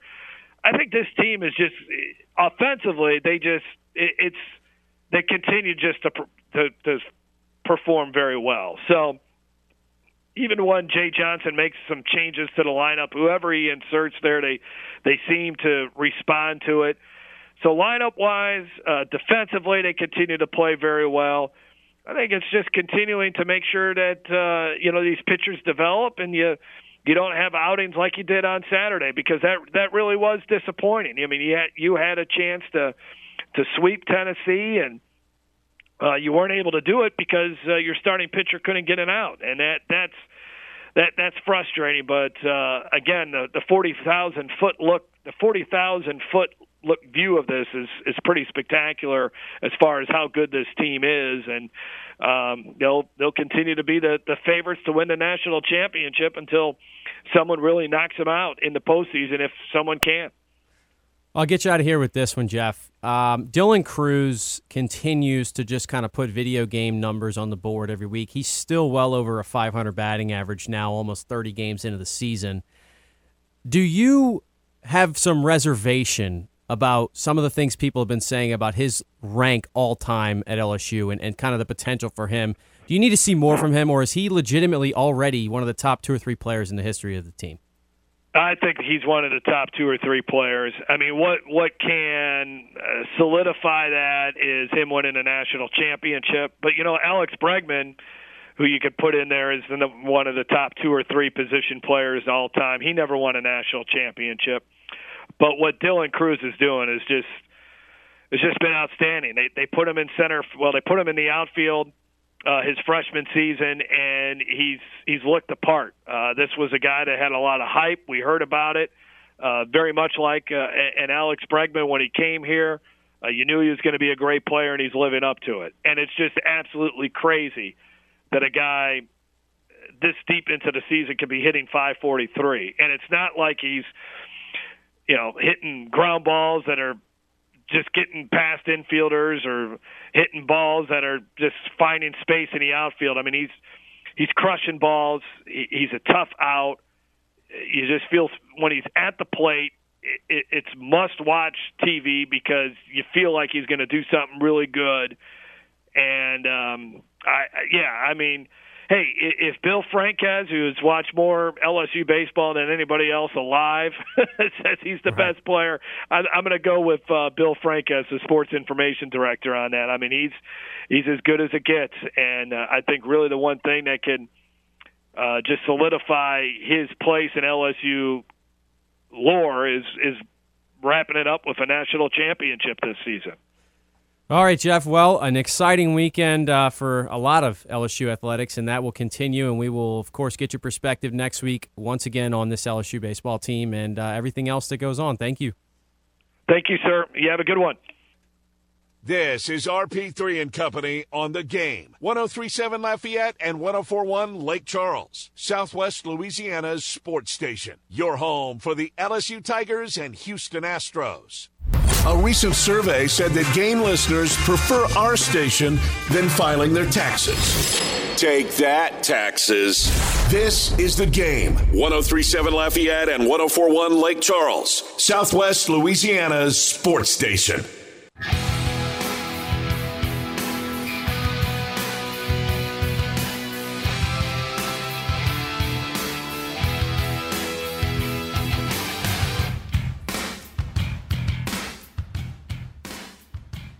Welcome back to RP3 and Company. Dawson Angelo in for RP3 today as he returns from Dallas to cover the LSU women in the Final Four, winning their first ever national championship. Poll question of the day is, of course, about the Tigers. What was the biggest factor in LSU's win over Iowa? Was it Jasmine Carson's three point shot? Well, the multiple of them. She made six of them in the first half. Was it Alexis Morris 12 points in the fourth quarter? Was it holding Caitlin Clark under 40, which not too many teams were able to do in this NCAA tournament? Or was it managing the foul trouble? Right now, 70% are saying Jasmine Carson's three pointers. Um, they were huge, and that kind of gave them that lead heading into the halftime break that ended up being enough, despite a couple of runs from Iowa. 18% say Morris 12 points in the fourth, 8% say holding Clark under 40, and 4% say managing foul troubles. Darren on Twitter says hitting shots. They were 11 for 17 from three. Yeah, I mean that's that's really what it comes down to. You know, and the funny thing is that, as I've been saying, if you looked at the the just the, some of these raw numbers without kind of seeing the way the game was played and said, "Here's your scenario: Angel Reese is only going to score 15 points." Caitlin Clark's going to have 30, and Iowa's going to have 85 as a team. You probably thought LSU lost by double digits. I think that's what that's what I would have guessed based on those numbers. And yet no, they win by double digits. They win by 17 because they made basically everything in the world in the first half. I mean, they could have thrown and that banked in 3 at the end of the half was kind of one of those that's just such a gut punch to Iowa because it's indicative of how it was. It's like, man, right now this LSU team, specifically Jasmine Carson, she could just throw it up carelessly and it's going to go in right now. Um, and that's a that's a great place to be as a shooter to to have that feeling. And um, you know, look, we're we're kind of used to now. The funny thing is, Caitlin Clark's kind of used to being the one that we say, man, she just she could throw it up from anywhere. And look, she still was very good in this game. I think that's the funny thing. Like Caitlin Clark was actually still very effective, and she still did show you. And I, I'm glad she did. She kind of showed the world for those who maybe hadn't watched her much until leading up into this game. Like she showed you why how exciting she is as a player. Um, but at the same token, LSU kind of said, look, we see all that and we're aware of it. We're not worried about it. We're still going to beat them. And they did. So, you know, I did think, you know, the overarching thing I think about this this championship game, there was a lot of buzz around it, and that's not the case for the women's college basketball championship games of past of you know of past years. Certainly, some of them have had more buzz than, others. Um, you know, you've had some of the great dynasties and and UConn, of course, winning all the games in a row that they did with Gino, and he's still around. And UConn was a factor in this tournament. They didn't make it to the end, but of course, you know, Pat Summitt's team, some of those, you know, great runs had some publicity, but like this was maybe a turning point in the way that women's college basketball is viewed. Maybe it won't be. Maybe this will prove to be kind of a blip on the radar and it will go back to, you know, not being talked about much. But I think this has a chance to be kind of a turning point for the sport in general, and I think that is uh, that is only a good thing. I, I just I just don't know why people sometimes want to gatekeep which sports are you know the ones that get attention. If you're not into it and you don't enjoy it, that doesn't mean you have to watch it, right? But a lot of people, I think, maybe saw this game and said, "Oh, that's impressive. Like that's something I'm willing to tune in for." And I mean, look, me personally, when Iowa's schedule comes out next year I'm certainly going to make it a point to kind of see a few of those games during the regular season because I don't want to just see it on the biggest stage. I want to see what a Caitlin Clark, you know, Thursday night game in November against a non-conference opponent looks like. Can she do the same types of things, or is this just something like like I will be tuning in for that? So those types of things. And as well, we'll have this LSU team that'll be right back in the mix again next year. They don't lose much. I mean, look, they lose Alexis Morris. That's going to be difficult, but they've also got a top recruiting class coming in, and Angel Reese is going to be back. So Kim Mulkey's team is not going anywhere anytime soon. That's it for hour number two. Hour number three coming up. I know you've been waiting for it. We're going to get the big ball and beautiful one on the hotline. That's right. We're going to talk to RP3 in hour number three. We're also going to cover a whole bunch of other subjects, touch on some of the things we've already talked about, preview the men's Final Four. That's all next, right here on RP3 and Company on the game. Oh, yeah. Oh, yeah. Everything, everything, everything gonna be alright this morning. Live from the Delta Media Studios in Upper Lafayette, here is producer Dawson Iserlo and your big, bald, beautiful host, Raymond Partsch III, better known as RP3.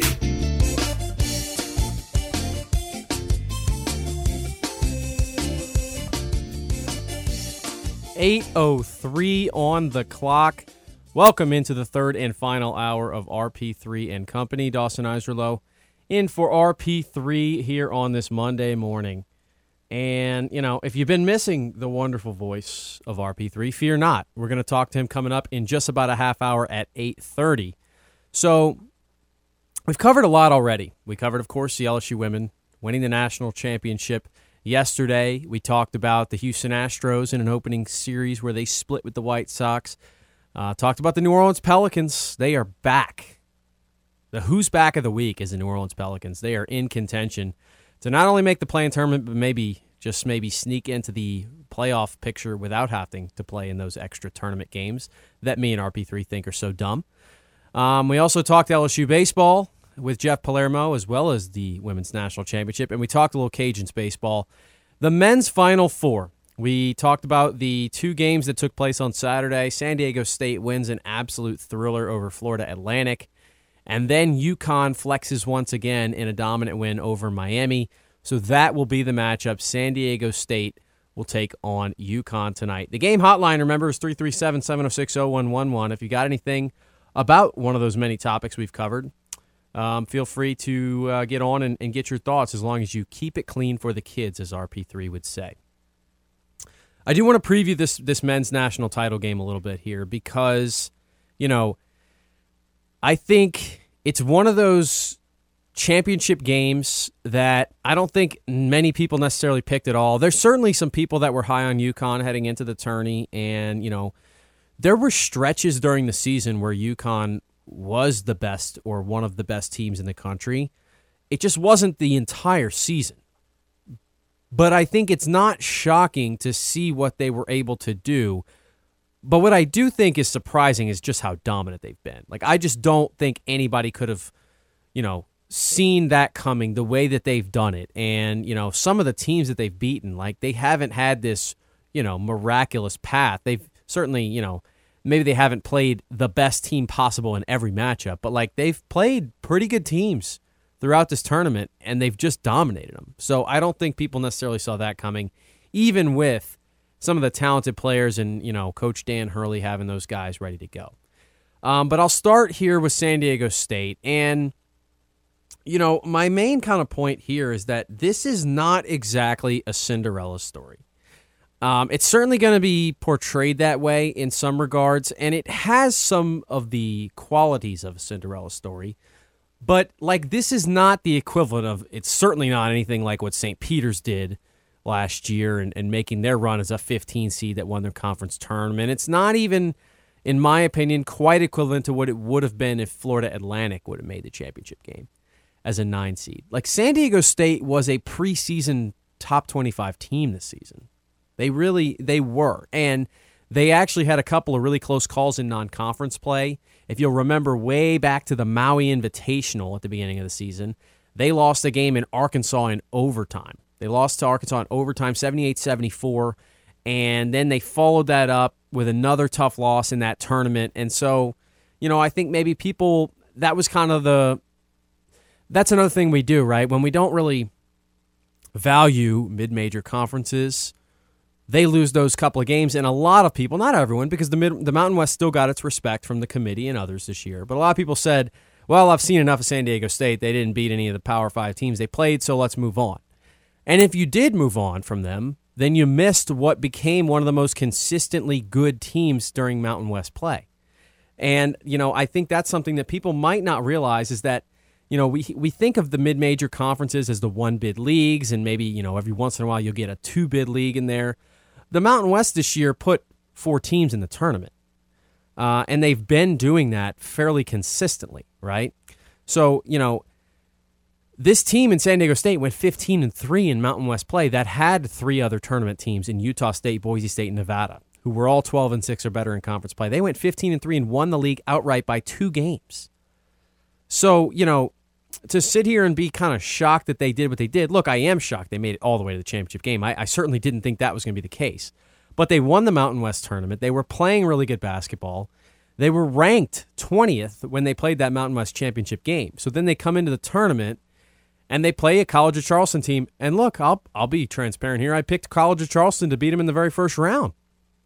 I thought Charleston was an underseeded 12 seed, which hey, it kind of seems they turned out that that's probably pretty right. They lost a close game by six to San Diego State, who ended up being in the championship game of the whole thing. Um, but they get through that, then they blow Furman out in the second round. And you sat there and said, well, here comes the end of the road for the Aztecs as they played the number one overall seed in the tournament, Alabama. And they didn't flinch. They win that game by seven. They move on and face Creighton, another kind of you know team that not a lot of people were talking about, but was really, really good in the Big East. And they beat them by one. And then it, it turns to the Florida Atlantic game. And, you know, what they did in the Final Four, just again, it was one of those shots that you dream about in the backyard. So they win that one by one. And now they get this matchup with UConn. So they have by no means been as dominant as UConn. And I don't necessarily think they have quite as much talent as UConn. But what they do have is a balanced approach. I did some kind of looking at the numbers and I kind of focused on the tournament because, right, you know, what matters the most at this point is how you're playing right now. San Diego State does not have a player on their roster who has scored in double figures in every NCAA tournament game. And it's not like that's, you know, because, oh, well, they've blown teams out and had guys out of the game. That's not the case because, again, as we've mentioned, almost every game they've played has been close, uh, with the exception of the Furman game. And even the Furman game was close for the first stretch. Like, it wasn't like it was from wire to wire that San Diego State dominated, right? So they don't have a guy who is the quote unquote, you know, no doubt go to score. That would that would kind of be my point there. But what they do have is a lot of different guys who can give you numbers. And on any given night, they have any any of their five starters and even a couple of their guys off the bench can give you those types of numbers. Now the guys to really keep an eye on, Matt Bradley is the guard who had 21 against Florida Atlantic. He can really shoot it from the outside and he's going to make a lot of their offense go. Of course, Lamont Butler hit the game winner. He had nine points in that game, but he had 18 against Creighton, and he has had stretches where he can take over for you. Their third guard is Darrion Trammell, and he's a guy who had 21 against Alabama, but again has had some quieter games. Only had five against Charleston, only had five against Florida Atlantic. You know, and then inside, it's it's interesting with Nathan Mensah. He's the six ten forward, and he's kind of matchup dependent. But they're gonna need they're gonna need a lot from him defensively against Sanogo. I'd imagine he's going to get the assignment. Um, of course, they're probably going to help him. Now he hasn't scored in double figures, but he's the rebounder and he's the. How about the block shots? He's had two, two, five, three, and one. He has blocked a shot in every game in this tournament. And then lastly, you've got Keshad Johnson, who is, you know, another guy in the. They don't ask their forwards to score a ton for him, um, but they do ask them to defend and rebound, and that's what those guys are going to do. So, you know, they're just a balanced team and they get it from a lot of different sources. So, you know, I think that's going to be something to really watch out for. Who steps up? You'd imagine maybe it's going to be Bradley, maybe it's going to be Butler, because those are kind of the guys that we've seen the most from, but it really could be anybody. And they just play team basketball. They're just a complete team, and that's something you see a lot of times from teams that make it well into the tournament.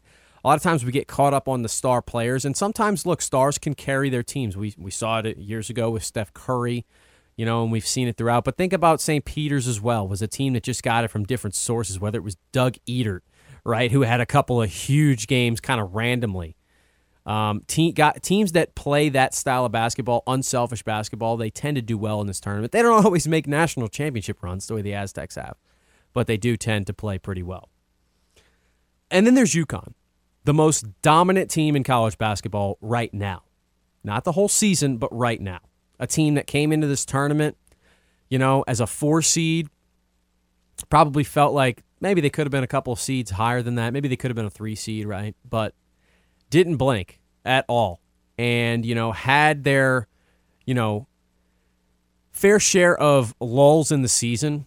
You know, there was one towards the beginning of Big East play where, you know, and I look, I follow UConn basketball a little bit more than some of the other Big East programs just because I have a friend who went there and we kind of talk about college basketball a lot. And, you know, he was telling me, like, look, when this team's right, they're as good as anybody. He kept saying that. And, boy, did it prove to be true. You know, because when it came time for UConn to be winning basketball games, they not only played well enough to win, they played well enough to dominate, and they left no doubt. And they've done it to Gonzaga, and they've done it to Arkansas. They've done it to some of the best teams in the country. And so, you know, it's just they're the they're they've got to be the favorite. They simply have to be the favorite because of how well they're playing. And, you know, not only are they playing the best right now, they have the bigger name brand. They have been here before. It's been a little while for them, but they've been here before. And of course, they had a run, you know, in the early to early 20, 2000s into the 2010s where they were maybe the most consistent best basketball program in the country or right there with the best, right? Um, me and RP3 have kind of had a discussion about blue, blue bloods, and they're always kind of one of those fringe teams that gets brought up. Is UConn a blue blood? I don't know. Personally, I value the history a little bit more and kind of the, the lengthy history, not just the last 20 years. So I kind of hesitate to put them in that conversation. But if you add another chip right here, you're really kind of making your case, right? So that's something to look out for. You know, the smallest margin of victory for them in this entire NCAA tournament is a 15 point victory against St. Mary's back in the round of 32.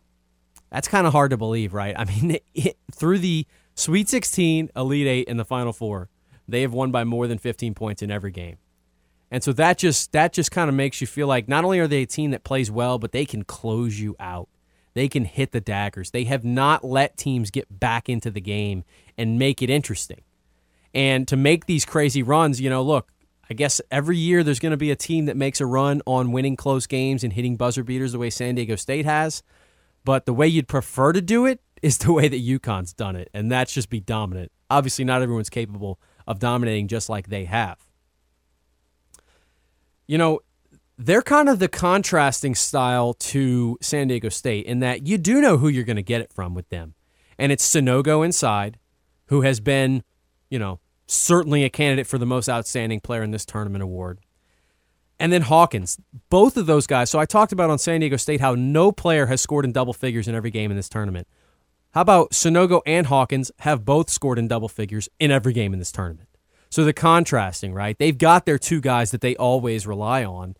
And so, you know, from a San Diego State perspective, maybe that makes your game planning a little bit simpler and that, you know, you have to focus on those two guys. But you'd imagine that other teams throughout this tournament had tried to do the same and it hasn't worked out for them, right? So, you know, look, can Mensah and some of those guys affect Sanogo in a different way and, you know, do enough to slow him down? How is this game going to be officiated? That's unfortunately something we always have to consider. Um, are they going to call fouls early on and kind of slow the pace of this game down and award a lot of free throws? Or are they going to let the boys get after it, so to speak, and kind of hold their whistles and kind of let things play out in a more organic fashion? It's always, you know, back and forth. If the game gets too physical, obviously the the officials have to start calling it a certain way. But ho- I'm hoping to kind of that these officials kind of let them play early on, kind of see what we have here, and we'll see how things go. I think it's a good, fascinating matchup. Again, I you know UConn's just got to be the favorite based on how they've played. It's it's simple as that, and um, you know I wouldn't be. I'd be kind of surprised if UConn dominates this game the way they've done all the rest. Even though you've already played in really big games at this point, like it just changes when the title's on the line, you know? That mentality and that mindset from a player's perspective when it's like, okay, yeah, I know we've played in big games all year, but this is the one. Like, this is it. This is the championship. All eyes are on this game. Um, and this is a chance to, you know, this is going to be a night that these players remember for the rest of their lives, win or lose, but they certainly like to be on the winning side of things, right? With the ring to show for it. So I'm excited. I think it's going to be a really good game, and um, you know I'm excited to hear Jim Nantz and what's going to be his you know uh, last Final Four calling the game. As a bit of a broadcasting nerd myself, I'm really excited to hear that. I know that's not necessarily what everyone else is tuning in for, but I'm just excited to see these two teams go after it, and um, I'm hoping for a really good matchup. So we'll take a timeout, but when we come back. You know, I do want to mention Cajun softball because um, there's a streak. You may have heard of it. It has to do with uh, Sunbelt winning, you know, winning Sunbelt series for uh, oh, you know, just the last decade or so. I want to mention that and kind of my thoughts on the streak that was once again continued with their series sweep over James Madison. That's next, right here on RP3 and Company. This is RP3 and Company on the game. 1037 Lafayette and 1041 Lake Charles, Southwest Louisiana's sports station. Your home for the LSU Tigers and Houston Astros. A recent survey discovered that game listeners prefer our station than going to the dentist.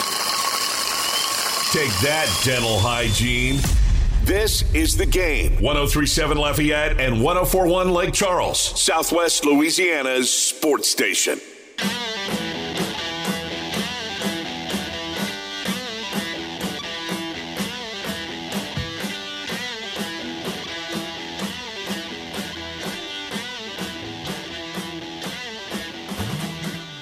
Welcome back to RP3 and Company, 823 on the clock. Welcome back, of course, to the EVCO Development Studios in Upper Lafayette. EVCO Development is a civil construction company that specializes in new multifamily construction. Dawson Iserlow with you as I have been this morning with RP3 traveling back from Dallas, but it's almost time to talk to RP3. That will be next segment. We will get him on the phone on the game hotline and uh, get his perspective on what was uh, an incredible weekend. And, um, you know, and the entire women's Final Four, probably, you know, I don't know if, if you could say historically the best Final Four they've ever put on, but, um, you know, it certainly seemed the TV ratings, the indications are that it was the most watched women's Final Four, and, um, or at least one of the most watched women's Final Fours. So we will kind of get his perspective on everything that was that, uh, that event in the next segment. But I did want to touch on Cajun softball. And, you know, they went to James Madison, and, and I talked about this on footnotes with Kevin a good bit last week. But, you know, there was a lot of trash talk coming out of Harrisonburg, Virginia early in the week about James Madison being the team to do it, the team to end the streak.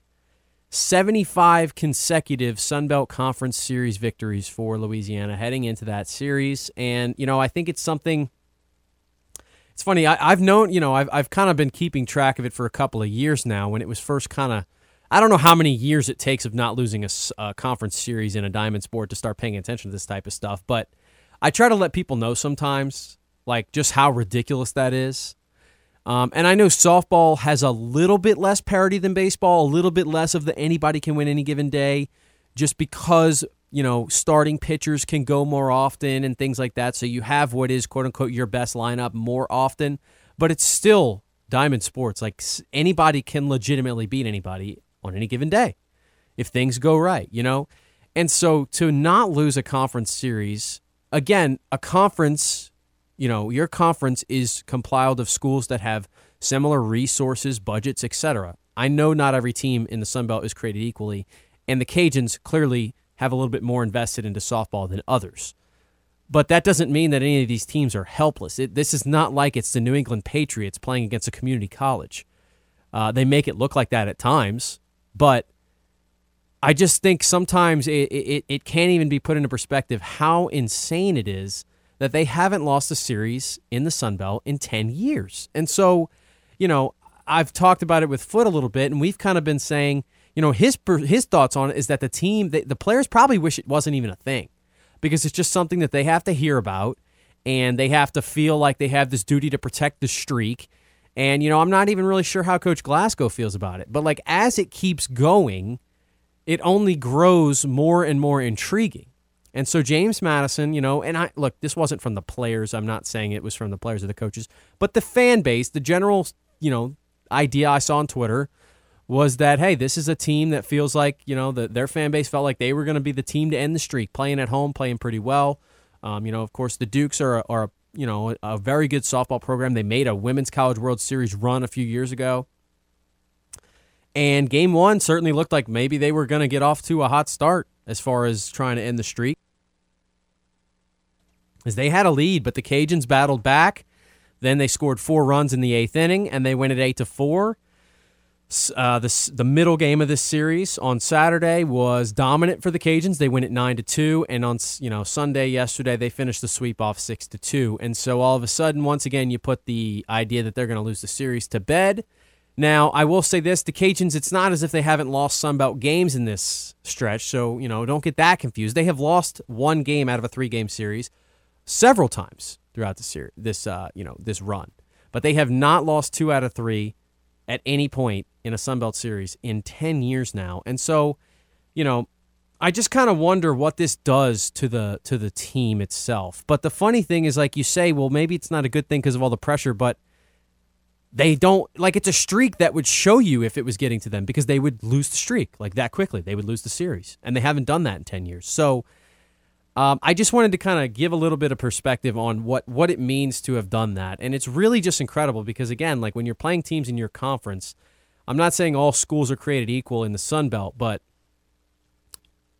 you know, you're playing against teams that have similar, you know, athletic programs. Like that's why they're in the Sun Belt together. Now, I think the Cajuns are towards the top four or five programs in the Sun Belt in you know, across all the all sports and maybe even closer to one or two in that regard. But to just consistently be better than the teams that strive to play against you and strive to beat you in your own conference for that long um, is something I like to talk about because I think it should be talked about. And one day it is going to end. Um, you know, look, I, I, w- I won't say sooner rather than later because this could go on a few more years for all for all I know. But the Sun Belt does feel like it's better than it's ever been. We've talked numerous times about all the teams in the top 100 of the RPI, and you know I'll try and get an updated number on that and see how things are shaking out now that they're in conference play. Uh, Marshall's a really great team, but the Cajuns aren't going to see Marshall in the regular season. You know, and and so you know we've seen some other teams in this conference look really good to start the year. But again, James Madison was one of the top ones, and you just went on the road and swept them.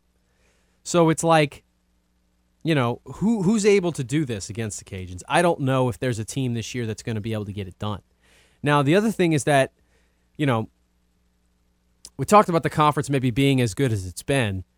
Uh, Southern Miss was a team in non-conference that we thought, wow, maybe this team's pretty good. 15 and six record in non-conference play. They're 0 and nine in the Sun Belt. So I think that kind of maybe points to how good the league has gotten. Look, Marshall 7 and 0 in conference. They're 31 and 3 overall. They haven't played nearly the strength of schedule that the Cajuns have. I would pick Louisiana to win a three game series against them if they played them, but they won't see them in the regular season. We'll see if they maybe match up in the Sun Belt tournament game. Um, but that is going to be a team that the, the Cajuns have to contend with for the regular season title. If Marshall is to continue to play as well as they have, that's something you're going to have to consider. Um, South Alabama's also eight and one. Now the Cajuns will see the Jaguars, so that's you know, the Jaguars are a team that's had a, you know, an, a softball program that's had success, but hasn't had the sustained ability to contend against the Cajuns. Uh, that'll be this weekend at Lamson Park, actually. So that's a really good test for them. And, you know, th- there's things about this roster. It's not perfect, and this team's not perfect. I think the infield defense is still the biggest concern. And I know Kevin Foote agrees with me on that. Can they get some of those issues solved? The funny thing though is is it's always such a luxury that the way the Cajuns do it, they can solve issues like that while still winning games. And that's the point here. They're not losing. And so, you know, it's hard to be overly concerned when you continue to win games. Now, I know the Sun Belt is not the SEC in softball, and it's not what the Cajuns played early on in the season when they played the gauntlet of a non-conference schedule. Um, but to still be winning games while they try to sort some of these some of these issues out, I think is very impressive and uh, I'm excited to see kind of where they where they stack up against South Al this weekend, and uh, moving forward into Sunbelt, you know, the thick of the Sunbelt Conference. So we will uh, continue to talk about that as it progresses. We got to take a timeout, but when we return, we will have RP3 on his own show, of course, to uh, talk about the LSU Women's National Championship. That'll be next, right here on the game. This is RP3 and Company on the game. 1037 Lafayette and 1041 Lake Charles, Southwest Louisiana's sports station. Your home for the LSU Tigers and Houston Astros. This is RP3 and Company, live from the Evco Development Studios in Upper Lafayette on the game. 1037 Lafayette, 1041 Lake Charles, Southwest Louisiana's sports station.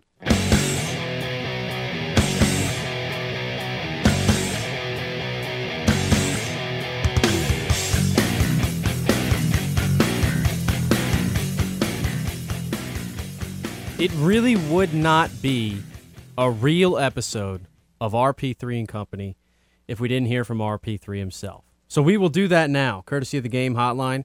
RP3, good morning, and how are you on a Monday morning like today? I am doing splendid. Thank you for asking. And uh, look, uh, it is a glorious Monday morning. Survived the weekend and uh, got to witness a absolutely record breaking and remarkable national championship game. So I couldn't be any better, brother. Well, that's where I want to start. You know, even before we get into kind of the LSU perspective on this, um, you know, this has been kind of one of the more publicized and intriguing women's NCAA tournaments, maybe ever. So, what was kind of the the vibe and, and the overall perspective from inside of the arena as opposed to kind of where we watched it from the outside? Well, I mean, it being as electric as it was, I, noticed it all weekend. I noticed it when I arrived Thursday for uh, Thursday night. I ran into people that came in for the Final Four that didn't even have a team that they were rooting for. I, I had a, a wonderful conversation with an elderly couple from Minnesota who just came down for the Final Four because they wanted to see it and they appreciate women's basketball. The crowds were great. It felt like an absolute big time event, and it is a big time event, but many times the women's game in particular isn't treated as that way. And they set a record for attendance for the entire NCAA women's tournament. Uh, they were sold out. And, and here's the, the crazy thing is that on a big time weekend where Taylor Swift had two sold out shows in Arlington at AT&T Stadium, where the Rangers were taking on the defending National League champion Philadelphia Phillies, where you had all this other stuff going on in the Metroplex. The thing that people wanted to talk the most about was the women's Final Four. And that tells you everything that you need to know that where the women's game is. And part of that is because of the star power there is.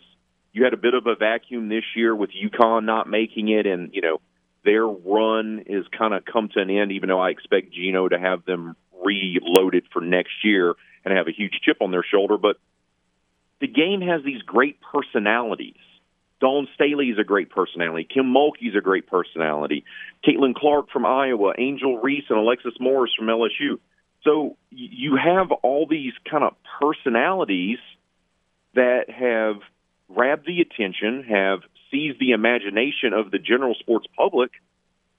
And does it help that the men's Final Four doesn't have as much buzz because of Florida Atlantic and San Diego State and you know eh, being in it? Sure, that that's part of it, but I just also think that people are starting to come around to women's athletics and in particular women's basketball. It's taken longer than it should have, but the atmosphere in and out of the stadium, uh, out of the arena rather, was one of the top five experiences I've had as a sports journalist in 20 plus years. Well, strong words there, and, and not only the other thing to think about, Angel Reese will be back next year. Caitlin Clark will be back next year. Paige Bueckers, who was hurt for UConn this year, will be back. So it seems like the stars are here to stay. I want to go back a little bit to the first Final Four matchup because, you know, in these Final Four situations, when you play these games in a course of three days, you don't necessarily get to think about it. This LSU team was kind of on the ropes for a little bit against Virginia Tech. What kind of changed that game around down the stretch and allowed for the big comeback to take place? The weirdest thing happened in that game. So Vodtech decided to switch in the second quarter of that game and really utilized it in the third. Dawson, they went to a zone. They they borrowed a page out of the Tennessee Volunteers playbook on how to frustrate LSU, and that's exactly what they did. And they struggled against the zone. They couldn't do anything with it, and and Virginia Tech was making its shots.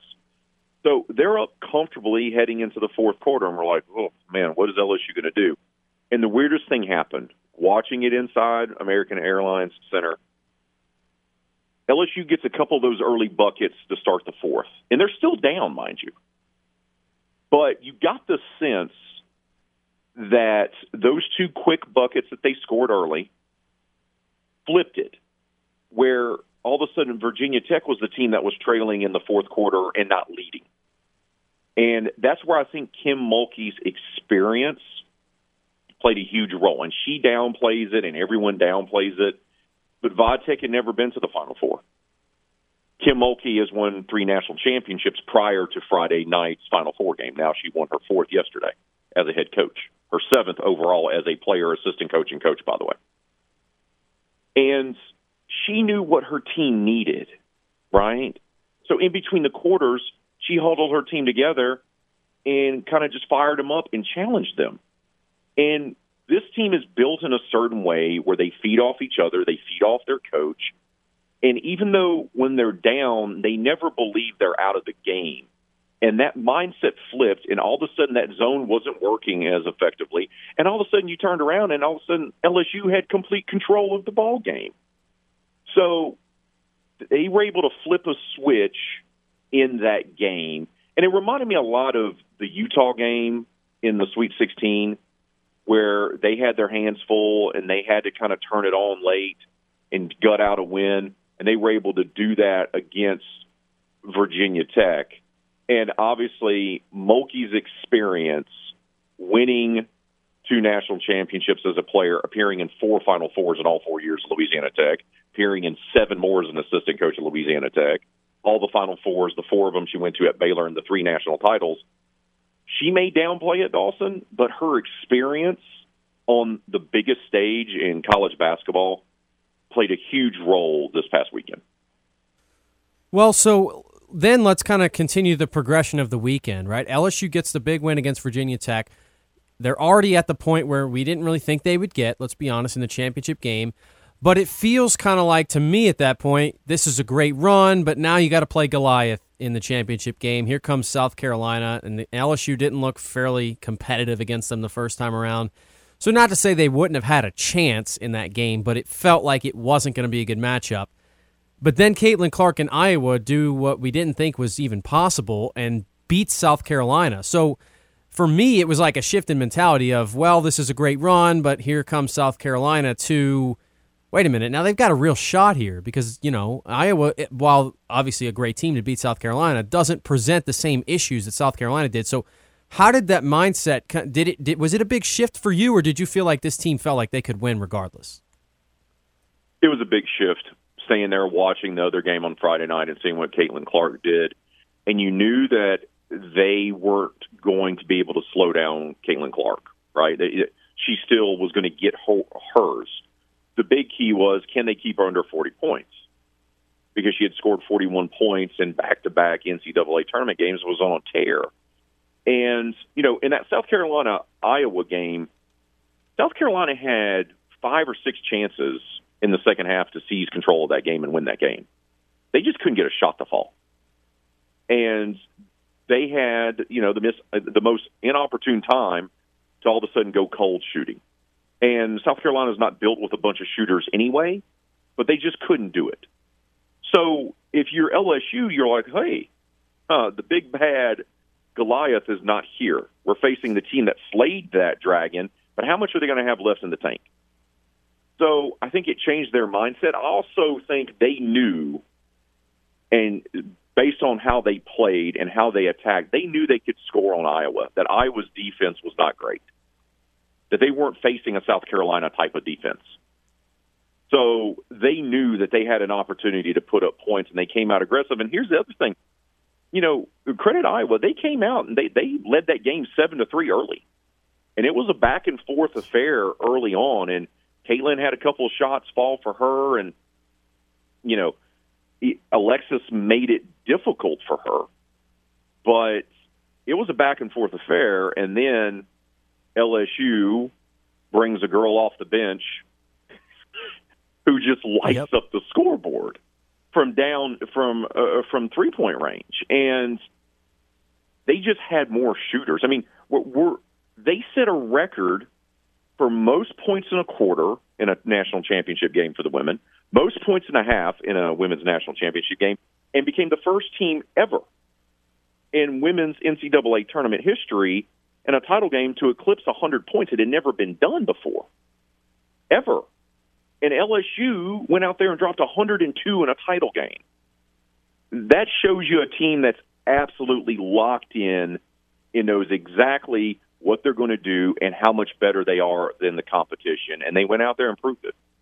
And for so long, that was they couldn't do that. They weren't capable of scoring at that clip, especially without it being from Angel Reese. So I did want to get your perspective on the, you know, we the star power was kind of the big topic here, and Angel and Caitlin Clark, they, you know, they had their moments late in the game where you know Angel was kind of giving it back to Caitlin. But what did you make overall of Caitlin Clark being on display and everything she is as a player, Angel Reese, and just kind of, you know, what those stars did on the biggest stage.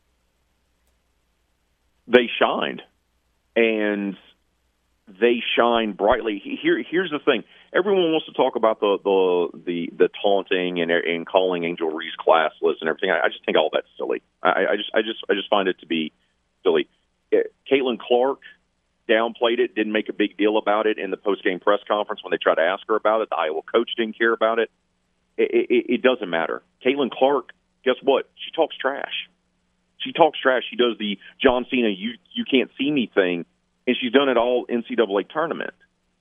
So she's a competitor. You know, we're in a weird place where women, uh, star athletes, female star athletes, if they're boisterous, if they're demonstrative, we're outraged by that, but yet the men can do it and it's not a problem. So, you know, it's a bit of a double standard there. Caitlin Clark believes that she's the best shooter on the floor. She believes that she can hit a shot no matter where she's at. And people love watching that. They love watching Angel Reese talk trash and believe that she can make her shot anywhere. We're talking about the women's national championship game. It's dominating the sports talk airwaves last night, this morning, later today. There's going to be more talk about Angel Reese and Caitlin Clark in the last few days and the next few days than there will be the men's title game tonight. Think about that for a second. That's what Caitlin Clark and Angel Reese were able to do in Dallas over the weekend. Is that they have shifted the conversation to be focused on women's basketball, and it's overshadowing the men. When's the last time you could say that, Dawson? Maybe, you know, certainly not any time that I can remember. So I'll, I'll, get you out of here with this one as we're coming up on the break. Kim Mulkey gets it done ahead of schedule. That's kind of been our, our, our mindset all year that she was ahead of schedule, and she ends up pulling it off. So where does this program go from here? I mean, the crazy thing is they're not even at their peak, certainly. Like, we know they're going to be pretty loaded again next year. Where do you see this team and, and the future of this program uh, under Coach Mulkey? Well, they're going to be a perennial Final Four national title contender year in year out. And and here's the thing that impresses me more than anything: you look at what they did last night, and you look at their eight players that they played. Two of them were freshmen. Poa is a JUCO transfer, and the rest are NCAA transfer portal kids that, that, uh, from across the board. LaDazhia Williams, began her career at South Carolina, finished it at Missouri, then comes to LSU for a year. Jasmine Carson, who came off the bench and just lit it up from beyond the arc, going five or six from three point range. She uh, started off her career at Georgia Tech, went to West Virginia. She was a transfer portal get. Uh, Kateri Poole came from Ohio State. Angel Reese came from Maryland. Alexis Morris, as we know, the great story with her and Kim. And Alexis began her career at Baylor and then got kicked off the Baylor team and then went to Rutgers for a year and went to A and M and then called and asked Kim if she could come play for her at LSU. Uh, that's five of your key contributors all came from the transfer portal in the last two years. She's got the number one recruiting class coming in, and you know what Kim's going to go do? now that she just won a national title in year two and mastered the transfer portal. She is 60 years old. She is an old, fiery, veteran, old school coach. And yet she adapted to the times and said, you know what? I'm going to be in front of this. I'm going to go attack the NCAA transfer portal better than anyone else. I make the argument there's not a better coach on the men or the women's side, Dawson, that has done a better job doing the NCAA transfer portal. And you know what she's going to do? Now she can go back into that portal after all these girls are leaving now because they graduated or they're out of eligibility, you know what she's going to go do? She's going to go get her three or four more girls that are going to leave other programs are going to want to come play for Kim Mulkey because they know if they come play for Kim, they can win a national title. Oh, and on top of it, she has Johnson, who's just going to get better in year two. She's going to be an absolute star on this team. Angel Reese is coming back. So, yeah, they're going to be in the mix yet again. Will they win a title every year? Probably not. That's very hard to do unless you're UConn. But in South Carolina showed us that as well. It's immensely difficult to repeat. But this program, because of Kim's passion, because of how players play for Kim, and they love playing for her, by the way, absolutely adore playing for her, and her mastery of the NCAA transfer portal, this team is going to be in the mix for Elite Eights, Final Fours, and national championships every single year as long as Kim Mulkey is the coach. That's now what's going to happen moving forward. Well, it's going to be interesting, and uh, I'm sure we will be talking plenty more about it when you're back tomorrow. So uh, safe travels, and um, we'll see you here tomorrow, huh? I will be back inside those EFCO Development Studios tomorrow, brother, with you. We'll chop it up.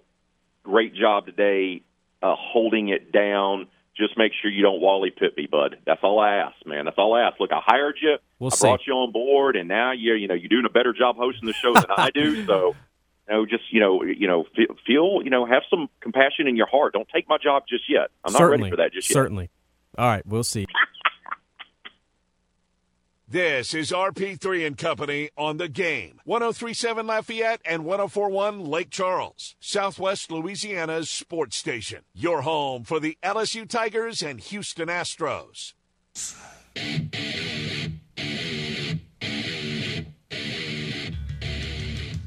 Well, what a Monday edition of RP3 and Company. Want to thank our guest, Jeff Palermo Louisiana Radio Network, and of course, RP3, who was a guest on his own show here today. Uh, once again, I've been Dawson Isola filling in for RP3 today. We will be back tomorrow, RP3 over in the host chair, me staying here in the producer's chair, and we'll have a lot to talk about. Of course, we'll continue talking about uh, the women's national championship game and um, take a look at everything around the sports world. It's a huge week. It's Masters Week. Hadn't even got a chance to mention that yet, but the Masters, one of my favorite sporting events of the year, will start on Thursday. So that'll be it for RP3 and Company. Up next is Kevin Foote and Footnotes right here on the game.